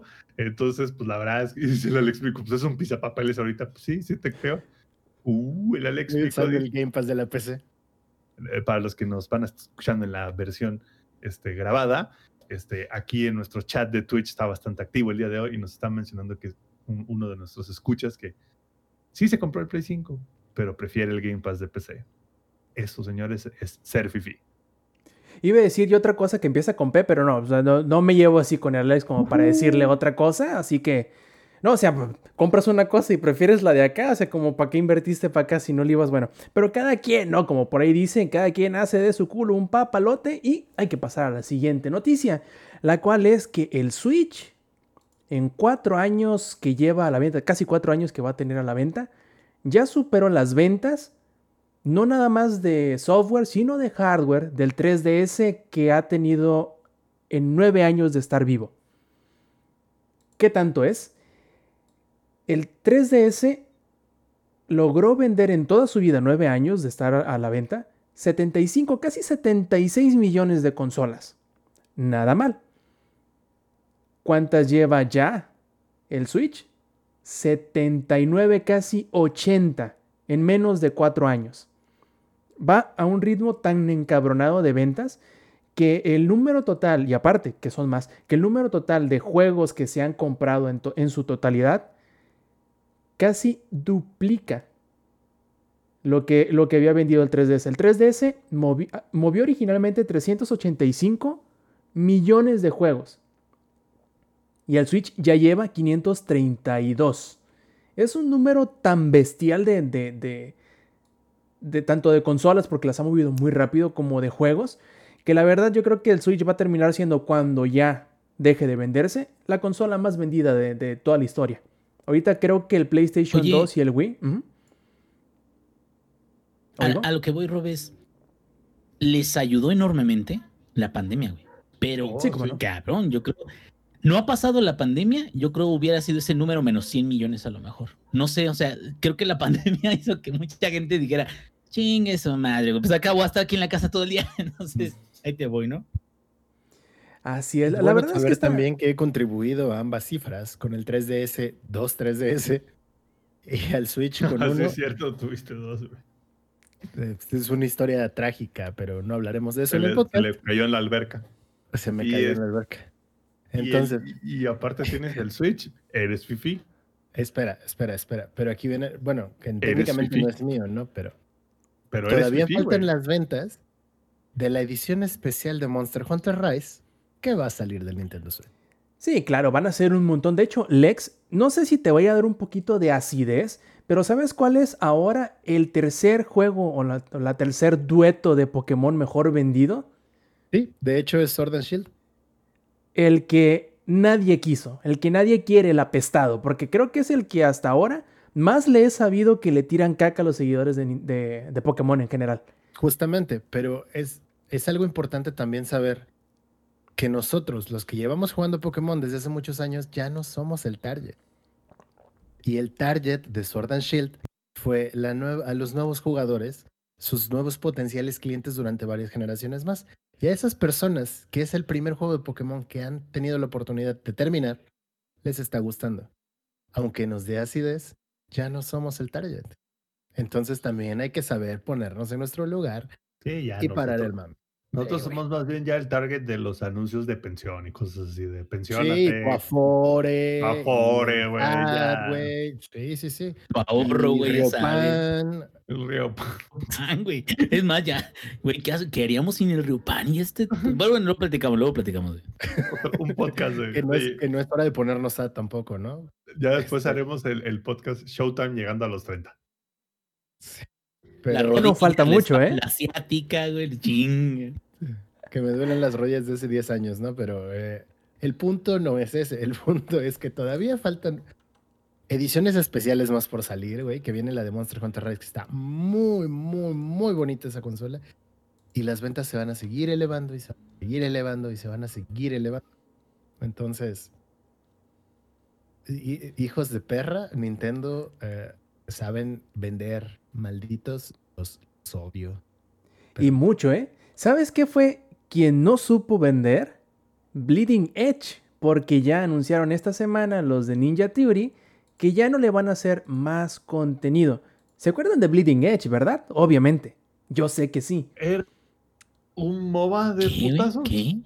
Era, ah, un, MOBA de chingadazos, ¿no? O sea, de, como tipo Street Fighter, MOBA, algo así. Mm, más o menos. Si te acuerdas de Paragon, que era el. Otro que el, no. El MOBA en 3D, en tercera persona de Epic. Bueno, más o menos similar, pero con diseños más locochones.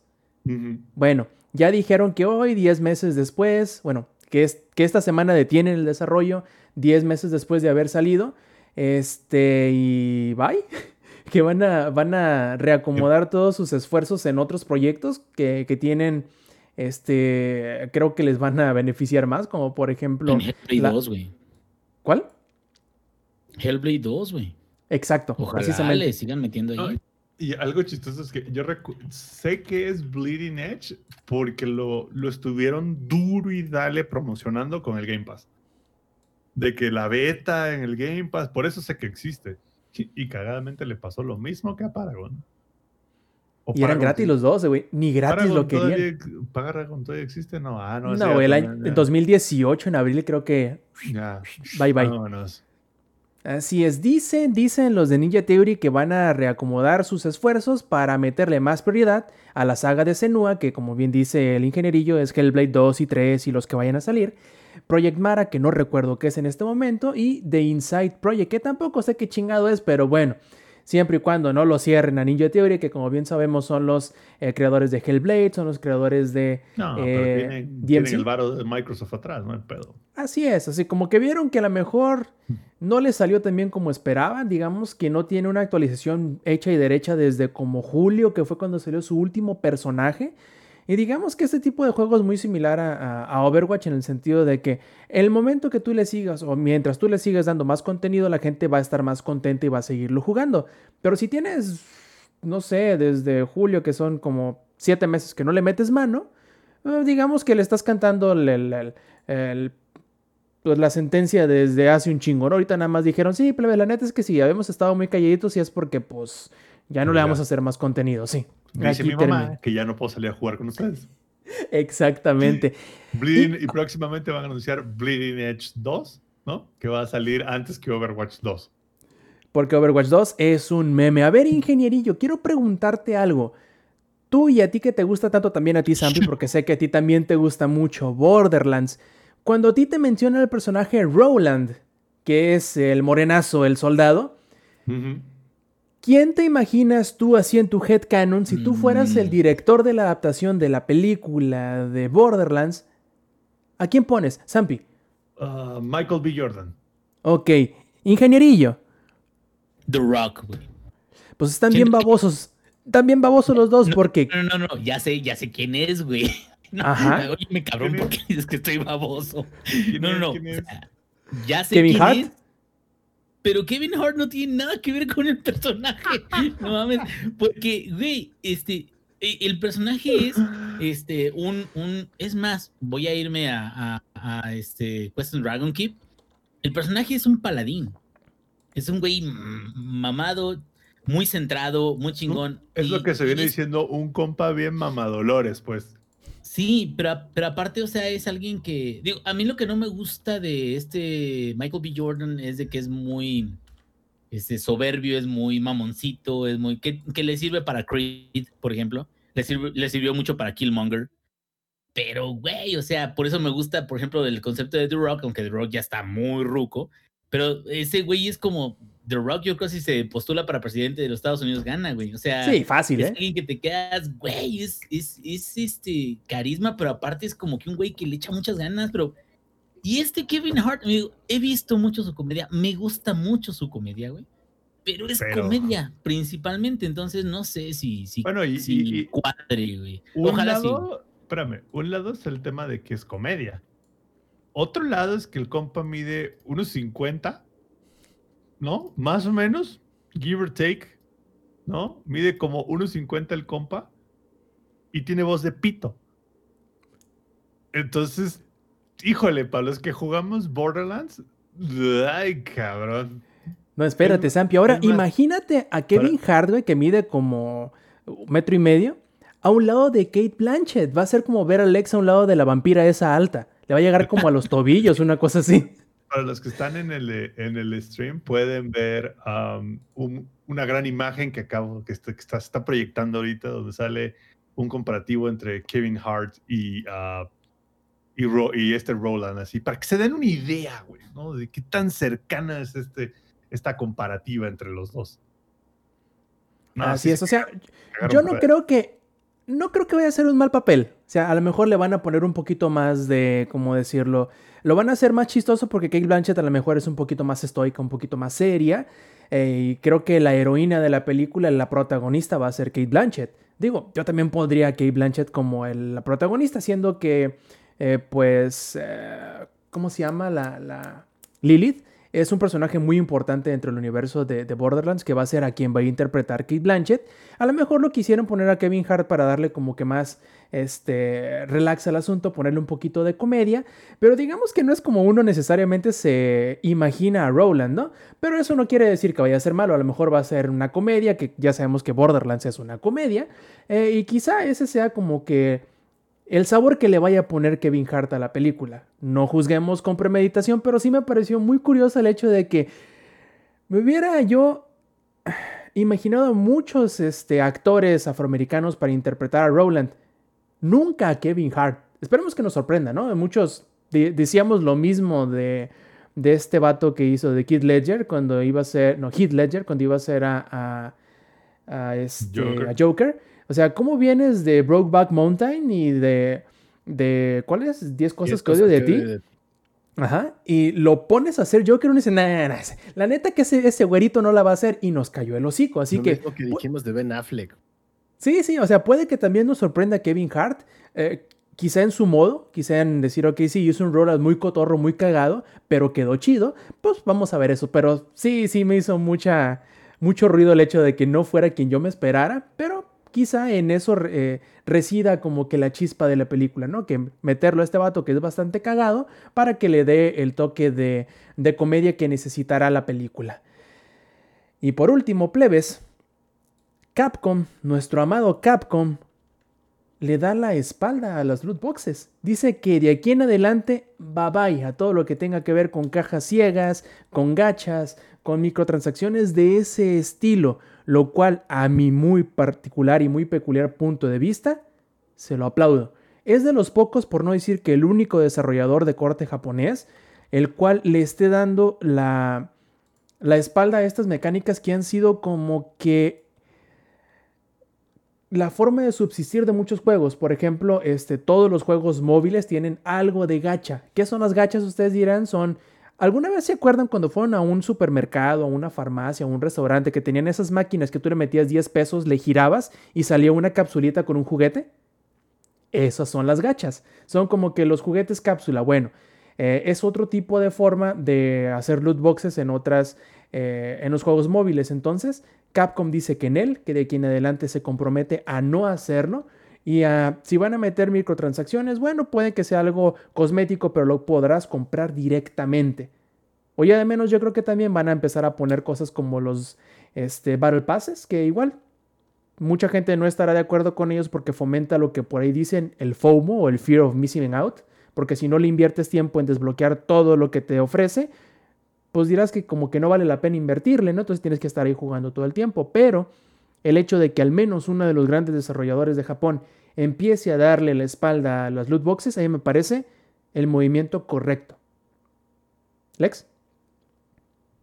Siento que las loot boxes se volvieron parte importante del modelo de negocios de los videojuegos actuales.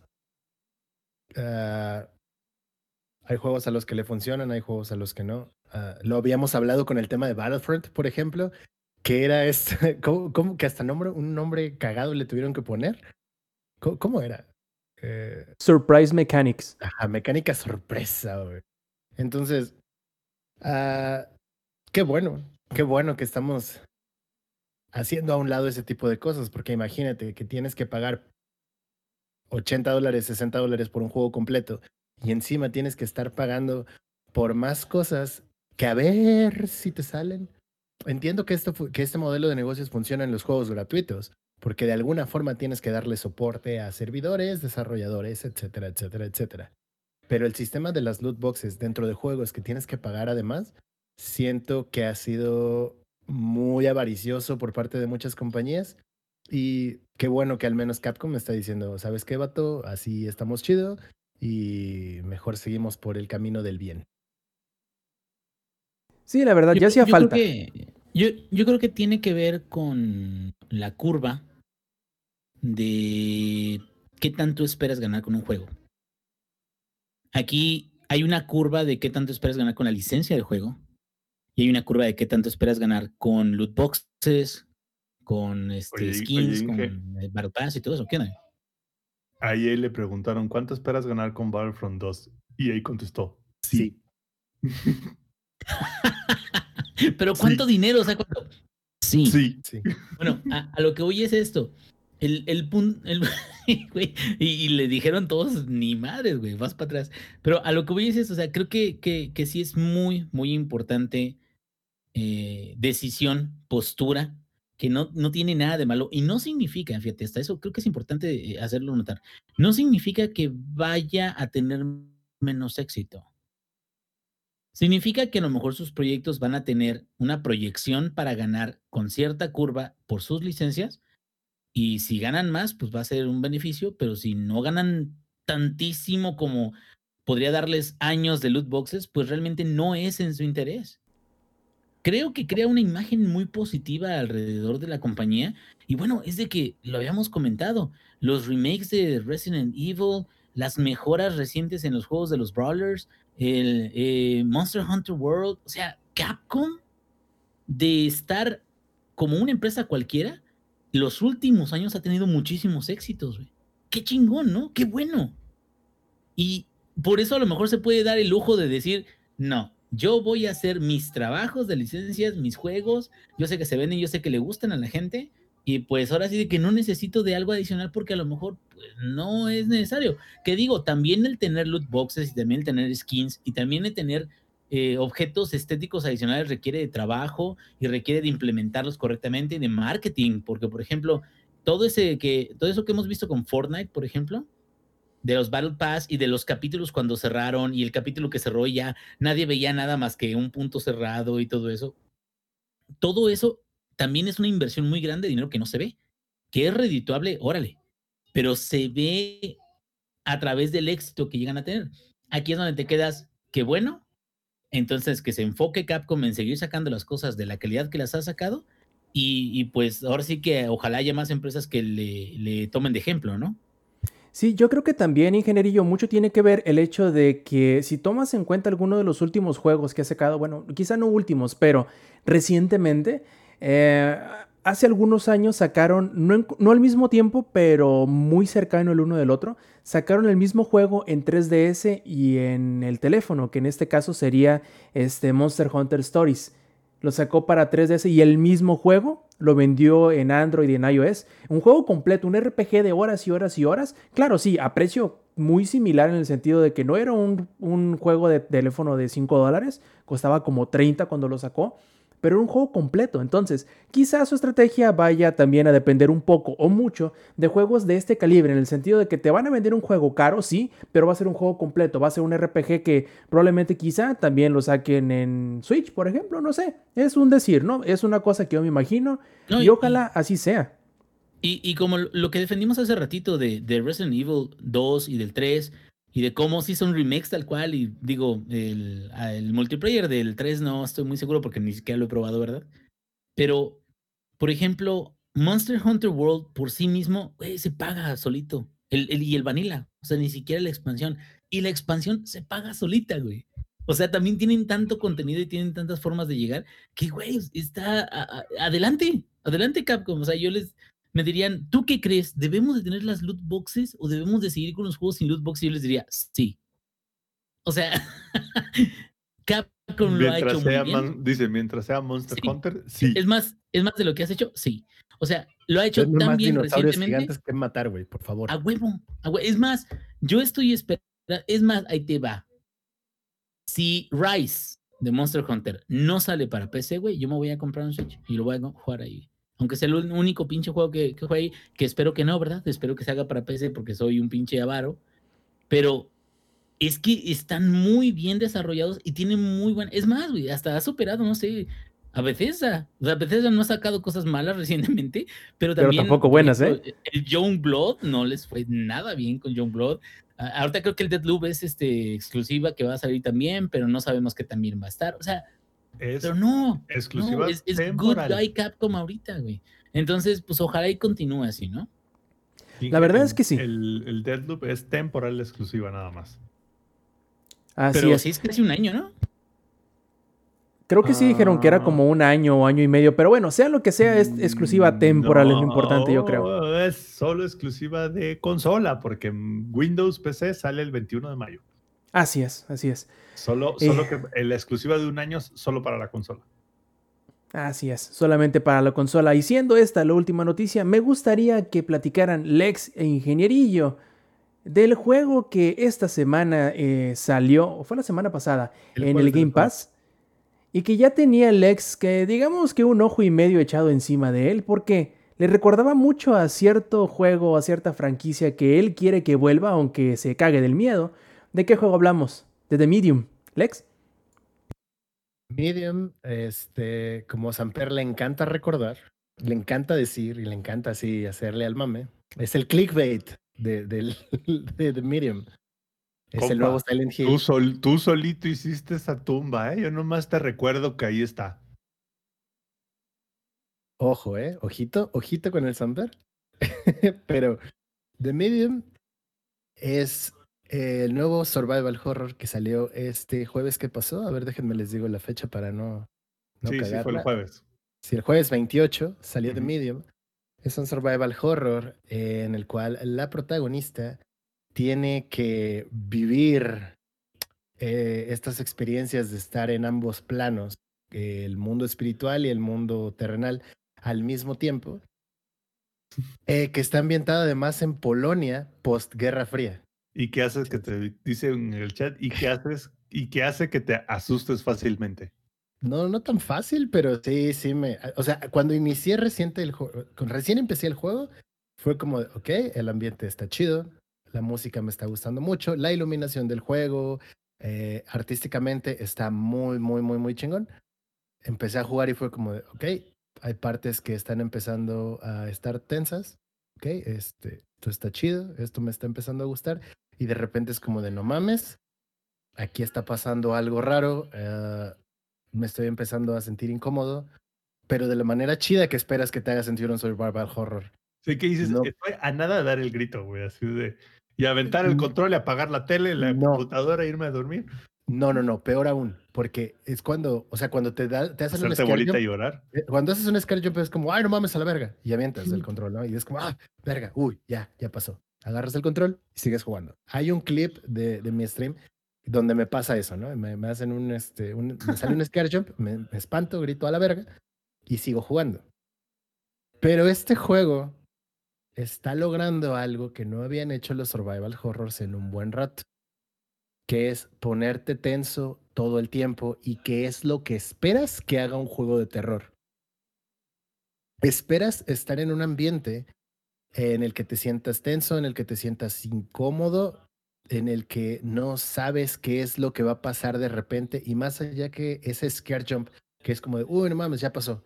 No, es que quedas y, la inmersión que tienes dentro del juego, que eso es muy importante. Y este, The Medium lo está haciendo muy, muy, muy, muy bien por eh, la cuestión de iluminación y por la cuestión de la música. El soundtrack yo creo que es de las cosas más importantes en un videojuego, lo hemos hablado cuando hablamos de juegos retro, y lo importante que es para mí la ambientación musical. The Medium lo está haciendo muy, muy, muy, muy bien. Eh, este tema posguerra fría que te deja así como el pedo socialista. eh, ¿qué, pasa en el juego? Así, hablando sin spoilers y rápidamente de lo que te presenta la historia. Te plantea esta chica que desde muy pequeña ha visto cosas sobrenaturales y que además eh, su padre adoptivo era dueño o es dueño de una funeraria y él acaba de fallecer. Entonces, tú tienes que ir al, al, al funeral y antes de eso recibes una llamada extraña de quién sabe quién que te Ya- dice, ya, ahí yo ya no fui al funeral. Yo, yo ahí ya digo, ¿sabes qué, jefe? Al Chile, no. "Eh, jefecito, perdóname, pero que alguien más se encargue, ¿no? Sí, sí, sí, te- que Dios te tenga en la gloria, pero no la chingues. Pero recibe una llamada extraña de quién sabe quién que le dice, güey, sé, sé lo que te está pasando, sé cómo inició todo este pedo para ti. Todo inició con esa visión que tienes de una niña muerta, ven a tal lado y te ayudo con ese pedo. Que creo yo que es de los huecos argumentales más grandes que hay en la historia, pero siempre les funciona en cualquier cosa que hagan de una llamada extraña de alguien que te dice ve a tal lado, güey. Nuestros jefecitos nos han dicho todo el tiempo, no hables con extraños, güey, no te subas a la camioneta de ese güey que dice dulces gratis. Pero por eso está ambientado en Europa. La gente confía. Es- sí, en Polonia específicamente. Justamente, allá en Polonia la gente confía, güey. Aquí alguien te dice, ven, y dices, che, no quiero. Mm. Pero ahí dice gratis. Entonces, eh, el hueco argumental para mí sigue siendo, güey, si alguien raro te habla y no te dice ni quién es y solo te dice, güey, sé que te está pasando, es como de, vato, creo que mejor voy a terapia, este, consigo, pues ahí, aunque sea, somos socialistas, güey, hay- habrá un seguro popular, Sí, sí, sí. La Consulta terapia- gratis seguro hay, güey. Seguro, sí, seguro. Entonces, este, empieza este viaje de la chica a conocer cosas más allá de las que ya, ya conocía, ¿no? Esta, vivir en ambos mundos, ver cosas que no están ahí. Eh, y hay algo que me parece muy interesante, que es, es un detalle que me gusta, que, que es cuando hacen referencia a los a estos espíritus, a estas almas que están en pena, que todavía puede ver en el plano espiritual, tienen una máscara. Y esto es una referencia a la mitología griega y de cómo los griegos representaban a sus muertos cuando viajaban hacia el inframundo. Esto es solo como un dato cultural que me parece bastante interesante. Y la ambientación del juego está muy chida, se siente muy frío. Y a mí personalmente, cuando empiezo, mi mood se empieza a poner así, cuando estamos contando historias de terror con la banda en una peda, cuando estamos contando cosas sobrenaturales con los compas y así, llega un momento en el que el mood se te se, se empieza a salir de control y no sabes si tienes frío o tienes miedo. Eso me pasa a mí. Bueno, Sí. sí. The Medium logró hacer eso. The Medium llegó un momento en el que no sabía neta si tenía frío o tenía miedo. Y creo que eso es lo que estaba esperando en Non-Survival Horror desde hace tiempo. Hace no mucho jugué Amnesia eh, a Machine for Pigs, que estuvo gratis en la Epic. Y es como de, mames, dice gratis, güey. dice gratis. Mames, Scare Jumps. Mames, esto. Ah, está chido. Eh, los disfrutas. Pasa en Outlast, pasa en Slenderman, pasa en Phasmophobia, pasa en muchísimos juegos de terror que nos han dado últimamente. pero- Sí, sí, pero se gasta un montón, ¿no? El recurso. O sea, el Ajá, recurso del Scare es Jump. divertido. sí, en momentos. No, y y no digo que no sea divertido, pero en momentos. O sea, hay unos que lo usan demasiado, pero es, es como en. ¿Cómo se llama este? El que regalaron en PlayStation Plus hace poquito. Creo que es ese mismo. El de la ¿El de camarita de video. No, el Outlast. de la camarita de video. Outlast. Outlast del 2. El 2 lo regalaron en el Plus hace, hace poquito. Y no está mal, güey. Y, yo, yo entiendo esa parte del género, pero si lo comparas, digo, que, que, que hay algo que quiero aclarar, digo, y no sé si estés de acuerdo o no con, con esto, Lex, pero definitivamente no es justo y no es, al- no es objetivo comparar directamente eh, Medium con, con Silent Hill. Son cosas completamente distintas. La música está chingoncísima, la ambientación está muy buena, pero no se puede hacer una comparación porque también son productos que manejan temas distintos. Ojo, que es imposible no hacer la comparación con ciertas cosas. Como la Sí, o sea, cuestión de Directa. Estás en dos universos al mismo tiempo, por ejemplo. De cómo pasas de un universo a otro, que eso nos lo puso Silent Hill. Y yo no espero que The Medium invent- reinventara la rueda. Y, es imposible no hacer esa comparación. Pero el Inge tiene un gran punto. Son cosas totalmente diferentes. No, hay una pregunta. ¿Ese tema de los dos mundos, sí, sí le agrega al gameplay o es más como un gimmick? Es, es parte de una mecánica. De mi parte es mitad y mitad, güey. De- yo, yo sé que Rob tuvo, este, Lex tuvo parte en, en su gameplay, avanzó más que yo. Hasta ahorita donde yo he llegado, de mi parte es una mecánica para poder resolver puzzles, para poder descubrir cosas que son tenebrosas, güey, mientras estás andando. Y, y no he visto nada malo acerca de la mecánica, eso también es, es algo que debo de decir. Creo que le agrega, pero no sé qué tanto más le puede agregar. Y eso a lo mejor Lex nos puede decir si es algo que se vuelve como fácil de digerir a la hora de cambiar entre una visión regular o una visión de dos cámaras, porque te muestra las dos cámaras a la vez, ¿no, Alex? Exacto, y eso es algo que está muy chido, porque desde el punto de vista narrativo, te dice cómo es que este, el personaje, como Marianne creo se llama, no recuerdo el nombre de la chica. Mariana. cómo ella está viendo el mundo. Y desde la primera vez que hacen esa parte, esa secuencia, esa cinemática en donde separan el mundo espiritual y el mundo real, te empieza a contar. Es cómo lo vería una persona común y corriente y cómo está viendo ella esa otra parte, esa contraparte. Y a, nivel narrativo está muy chingón porque te logra, ah, logra esa inmersión que desea el juego. Porque al final sí esperas este, una inmersión. la boquitas ahí cotorreando. Eh, entonces, a nivel mecánico, a nivel de gameplay, creo que es lo que va a diferenciar este juego y a evitar que lo compares, a pesar de tener una mecánica muy similar que ya hemos visto en Silent Hill, que es ve del mundo real al inframundo y ahora regrésate. Y aunque lo hace de Medium, el propósito en The Medium es agregarte una mecánica más, más que simplemente cuestión de, una cuestión de ambientación. La, The Medium lo que hace con el gameplay es que estos puzzles que tienes que resolver se combinan entre llegar a X lugar o conseguir X pieza del rompecabezas que te falta, que uno está en un plano y otro está en otro plano, pero para que puedas ir tienes que hacer una serie de mecánicas que has ido descubriendo conforme vas avanzando en el juego. Y creo que eso es refrescante y se siente muy bien. Y es la, yo creo que ese va a ser el sello de The Medium. Inge, ¿tú qué opinas con esta parte? No sé hasta dónde ya has avanzado tú. Mira, eh, de el juego yo me ha agradado lo que he visto. Tengo que confesar, la música es impecable.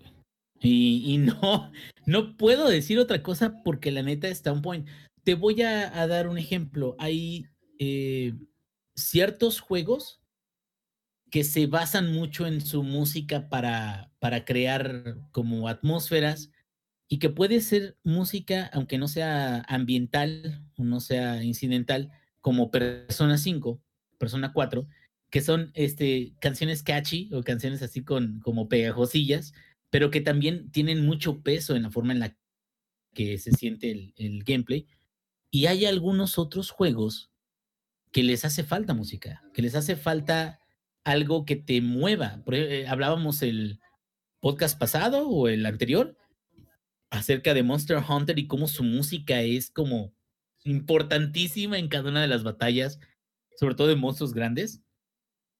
Y en el caso de, de Miriam no es la diferencia. O sea, la música no, no tiene ningún pero. La neta está muy bien manejado. Eh, los momentos que no son este, muy intensos, los momentos que son intensos también. El inicio yo siento que, que trata de llevarte de la mano y explicarte por qué esta persona ve esas cosas o ve ese otro mundo. Eh, algo que tengo que hacer notar porque no puedo evitar comentar acerca de ello es el lip sync o el motion capture de, de, las expresiones faciales no me gusta. No que sea caca o lo que quieras. Senua en Hellblade, güey, tiene un motion capture de no mames, güey. Este, Cyberpunk tiene un motion, o sea, tiene un lip sync que te quedas, o sea, coincide bastante con, con eso. Y ese es a, lo mejor mi, mi gran pero. Y, y, que sea eso exclusivamente el gran pero que tengo del juego, habla muy bien de el resto del juego. Es decir, es más un aspecto de gusto de cómo se presentan las conversaciones que, que yo diga que el juego esté mal. Me gusta de que te enseña desde el inicio el puzzle de, de, la foto.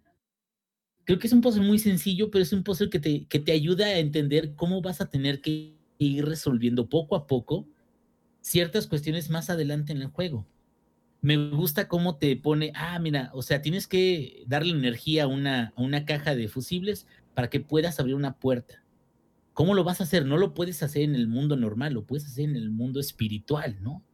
y de una forma que parece magia en el mundo normal, ¡pam! Lo, lo, logras hacer y eso es lo que le da como más profundidad al personaje, donde te quedas, no, es de que este, esta persona sí, a pesar de que tiene peligros también en el mundo espiritual, pero gracias a su poder puede hacer cambios que nadie más puede hacer en el mundo real.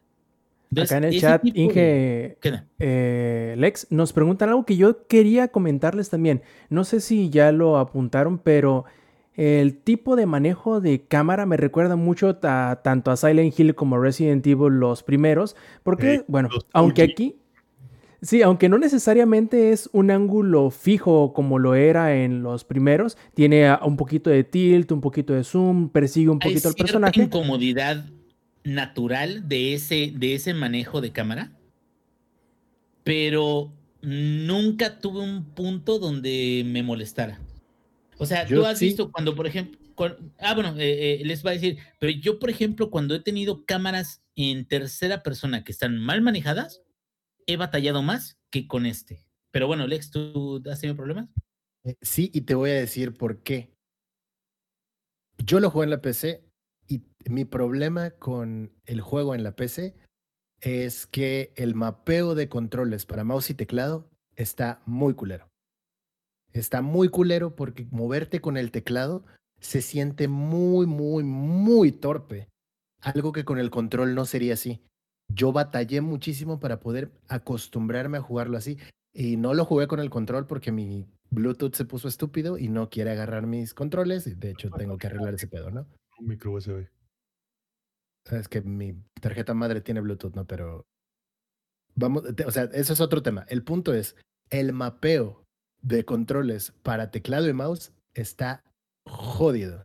Está muy, muy, muy feo y no me gustó nada. Por lo mismo de que tienes un mal manejo con mouse y teclado, es que esos ángulos que te van cambiando ah, de repente, de ángulos distintos, etcétera, etcétera, se vuelven incómodos sobre todo en una parte que me costó mucho trabajo, que la fallé varias veces por una cuestión de este movimiento de la cámara con el mal mapeo que tiene en el teclado. De ahí una persecución.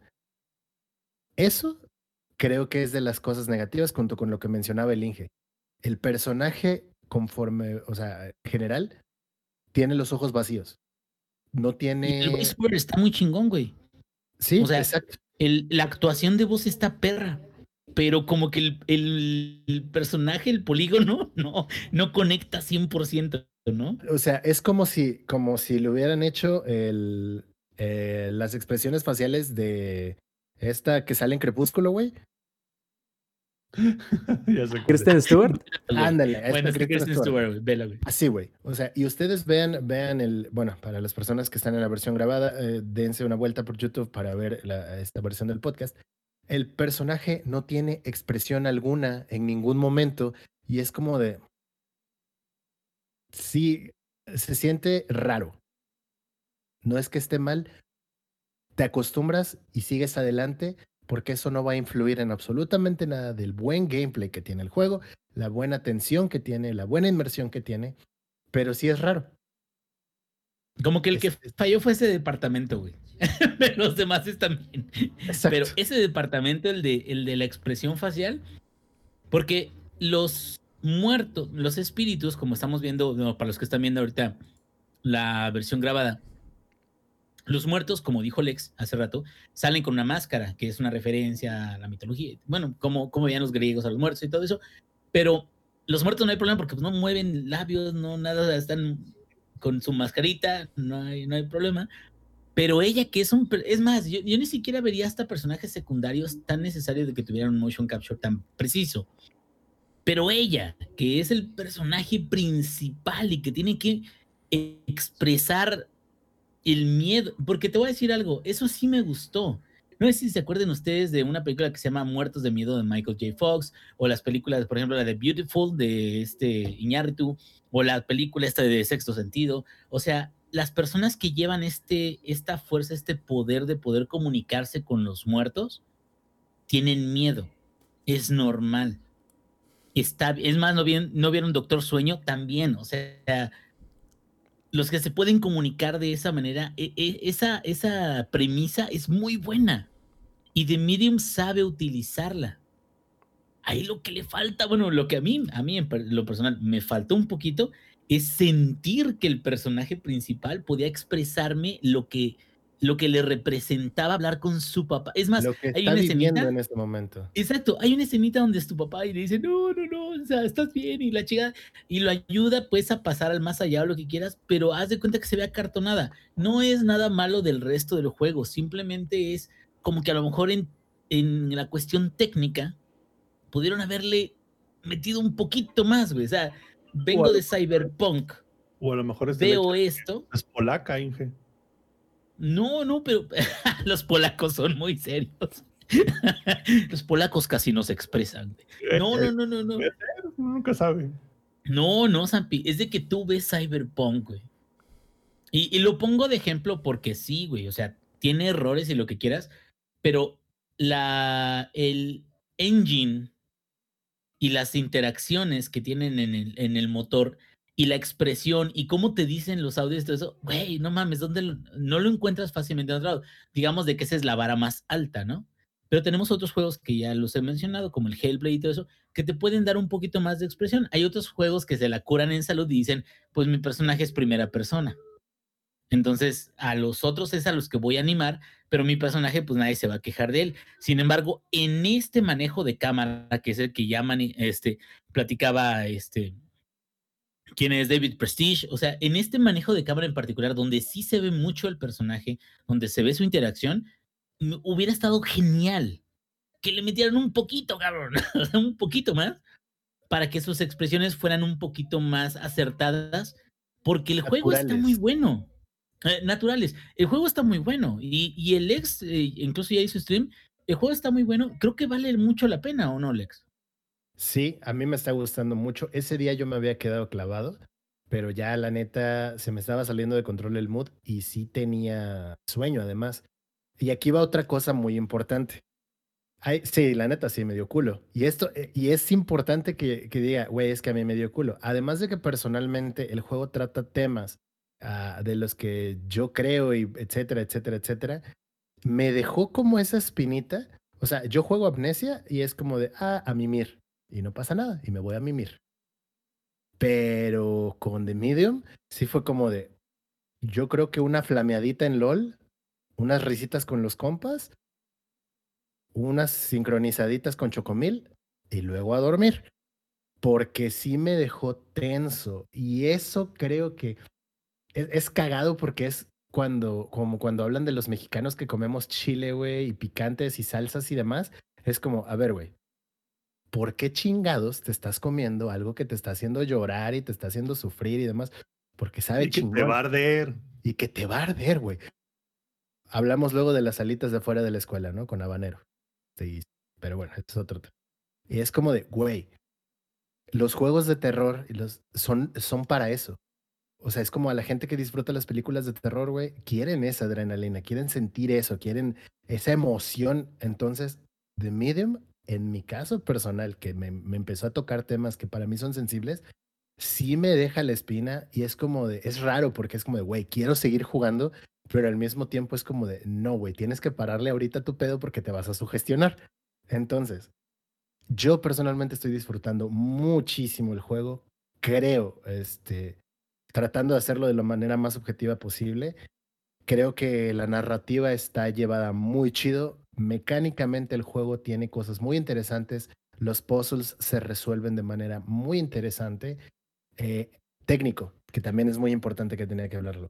Yo estaba jugando el juego en la máxima calidad mientras estaba haciendo stream y no tuve caídas de frames más que contadas ocasiones cuando había cinemáticas. Y cuando había como carga de mapa. El performance está súper bueno. El, exactamente, eso es muy importante. El performance del juego está muy, muy, muy bueno, porque mientras hacía stream, este, que sabemos que los programas de stream llegan a consumir muchísima parte de tu procesador, tuve muy pocas caídas de frames y estas fueron en cinemáticas o en cambios importantes del mapa. Cuando vas como de una zona a otra completamente diferente, ahí tuve unas cuantas caídas de frames, muy pocas en el tiempo que estuve jugando, creo que es bastante aceptable eh, y eso habla muy bien de cómo está hecho a nivel técnico el juego. Mis, mis quejas hasta el momento con The Medium son el mapeo para control, para teclado y mouse y este, lo que decía el Inge, el, el motion capture de las expresiones del personaje. Hay una, una pregunta. ¿Tú, ¿Tú lo juegas en SSD o en el disco duro? En el disco duro. No lo estoy jugando en estado sólido. Por eso probablemente tengas los drops cuando hay como que los cambios importantes de mapa. Porque tu bottleneck no es, o sea, no es de que te esté comiendo el sistema, más bien es que tu disco no alcanza a traer toda la info, lo cual es todavía más sorprendente aún. Entonces, a nivel performance, el juego está muy bien. Yo creo que si le bajan la calidad a una computadora de gama media, que, que a mi gusto mi computadora es de gama media, pero incluso una de gama baja, si así lo quieren ver, este, puede, puede, puede correr el juego A sin mí me corre problema. bien. Ajá, entonces creo que cualquier, que cualquier computadora actual puede, puede eh, lanzar el juego y ejecutarlo de una manera bastante fluida se va a ver súper bien de todos modos. Otra cosa muy, muy, muy importante que yo encuentro como punto positivo de The Medium es que la ambientación alrededor está muy bien lograda. No se siente como en otros juegos en donde es el personaje y ves algo plano ahí en el fondo siento que eh, los árboles, los edificios, todo lo que hay alrededor del personaje se siente vivo, se siente como parte importante de donde estás y eso ayuda muchísimo a la inmersión. Entonces, a grandes rasgos, me está gustando mucho, creo que es un buen juego y lo recomendaría. Si no tienen el Game Pass, les recomiendo incluso si, si les llaman la atención este tipo de juegos, que lo compren porque creo yo que es un juego que no se quieren perder. Ingenierillo, conclusión. Denle una oportunidad, no es Silent Hill. No lo comparen directamente con Silent Hill. O sea, los güeyes que hacen eso son los pendejos. La música está on point porque viene, por supuesto, que del creador de la música de Silent Hill, pero no es lo mismo. Sin embargo, está súper chingona. Em, tiene sus detalles. Tampoco voy a decir que es un juego perfecto, pero creo que es, es algo muy refrescante ver algo que se acerca al género que, teníamos hace tiempo. Y pues pueden darle la oportunidad. Como dijo Lex, está en el Game Pass. O sea, ¿qué más tienen que perder? Microsoft, danos cosas. Perfecto. Y creo, chicos, que vamos a dejar un tema en el tintero. Este será God's Will Fall, el cual hablaremos la próxima semana debido a que ya nos estamos acercando peligrosamente a las dos horas de podcast. Y antes de terminar, y antes de pasar con los saludos y las despedidas, les recuerdo que si quieren participar en la grabación en vivo del Showtime Podcast, pueden hacerlo todos los martes a las 8 y media de la noche, hora de la Ciudad de México, en twitch.tv, diagonal langaria. Además, si quieren seguirnos a través de la web, pueden hacerlo en http diagonal langaria.net diagonal enlaces. Ahí encontrarán todos los enlaces a nuestras cuentas de Twitter, de Twitch, este, al canal de YouTube y todo lo demás. Ahí está. Eh, muy sencillo para que nos puedan seguir en todas las eh, redes sociales, en todas las plataformas. Ahora sí, antes de despedirnos, pasamos a los saludos. Ingenierillo, ¿cuáles son tus saludos en esta ocasión? Me agarraste comiendo papas, güey. Sí, o sea, muy bien. Saludos a toda la gente que nos está escuchando. Ahora sí de que, este, gracias por estar aquí oyendo nuestras tonterías, pero que las hacemos con todo el amor del mundo para cada uno de ustedes. Tenemos también, digo, el día de hoy no, no hubo oportunidad de que nos acompañara mi primo Lick Dalore y, y Steph, pero, pero, pero quiero mandarles un gran saludo a ellos en caso de que vieran esta versión eh, descargable de nuestro podcast. Y pues eh, ojalá la semana que viene podamos hablar de God's Will Fall, que hay varias cosas que tengo que platicar acerca de ese juego, entonces estamos al pendiente. Perfecto. Zampi. Yo le voy a mandar saludos a la mimosa, ¿no? Porque ya teníamos, creo que tenía rato como que no lo hacíamos. Este, no, pero sal- saludos a, a todos los que nos van a escuchar en, en la versión este, grabada, ¿no? En la versión, en la versión viejita, ¿no? Como se le conoce, porque sabemos todos que la versión Twitch es la, nueva versión de este podcast, la mejor. Dense una vuelta por Twitch, véanos cómo nos burlamos de nosotros mismos, cómo publicamos memes y cómo este, vemos la cara de Alex de desaprobación hacia mis comentarios. Entonces, este, saludos a todos los que nos van a escuchar la versión grabada, los que estuvieron en el chat. Este, y pues nada, los polacos no tienen sentimientos, ¿qué le vamos a hacer? No es que los polacos no tienen sentimientos propios, tienen sentimientos comunitarios. Ya Ah. saben. Lex, ¿cuáles son tus saludos? Saludos para toda la banda que estuvo en el chat de Twitch el día de hoy. Saludos para mi carnalita Glitzkitten. Saludos para Minok. Saludos para Maku. Saludos para el Funk, que ahí andaba pidiendo este, sus cumbias. Saludos para Alex Miko. Saludos para David Prestige. Y un saludo especial para mi amigo Dave Murakami, que tenía mucho tiempo sin platicar con él. Y hace rato nos aventamos una plática de tres horas y se me fue el tiempo. Este, y por lo tanto también ya no hice stream. Pero eh, ya estaré también contándoles cómo va a estar el calendario de febrero para los streams. Este, y saludos para toda la banda que nos va a escuchar también en la versión grabada. Muchísimas gracias. Sigan escuchándonos en, en sus formato de podcast común, como recuerdan, mientras lavan los trastes y trapean la casa.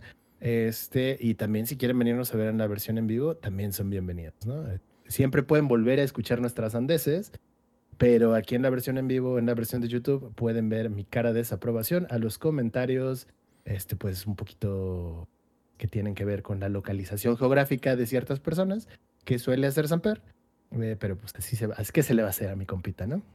Y también a la Boquitas, pueden verlo si, si es que pueden verla, mejor dicho, cuando disfruten de cualquiera de las versiones. Y, pueden ver cómo Boquitas disfruta de darme besos. de su participación en el podcast, obviamente. Eh, antes de despedirnos, vamos a agradecer a los suscriptores Prime, a Elipso, a Omega X0, a Jefestomar, Ignel 10 y a Sigala 777. En fin, amigos, recuerden nuevamente si quieren pasarse en la grabación en vivo, martes 8 y media de la noche por eh, twitch.tv diagonal Langaria. Y si nos quieren seguir, nuevamente langaria.net diagonal enlaces. Ahí podrán eh, suscribirse en cualquiera de las plataformas donde van a poder escucharnos en la eh, edición grabada. También el canal de YouTube, nuestras redes sociales, etcétera, etcétera y etcétera. En fin, si no nos queda más, nos despedimos de parte del Samper, de parte del Ex y del Ingenierillo. Yo fui Roberto Sainz o Rob Sainz en Twitter y esta fue la edición 226 del Showtime Podcast. Nos vemos la semana que entra. Stay Metal. Langaria.net presentó.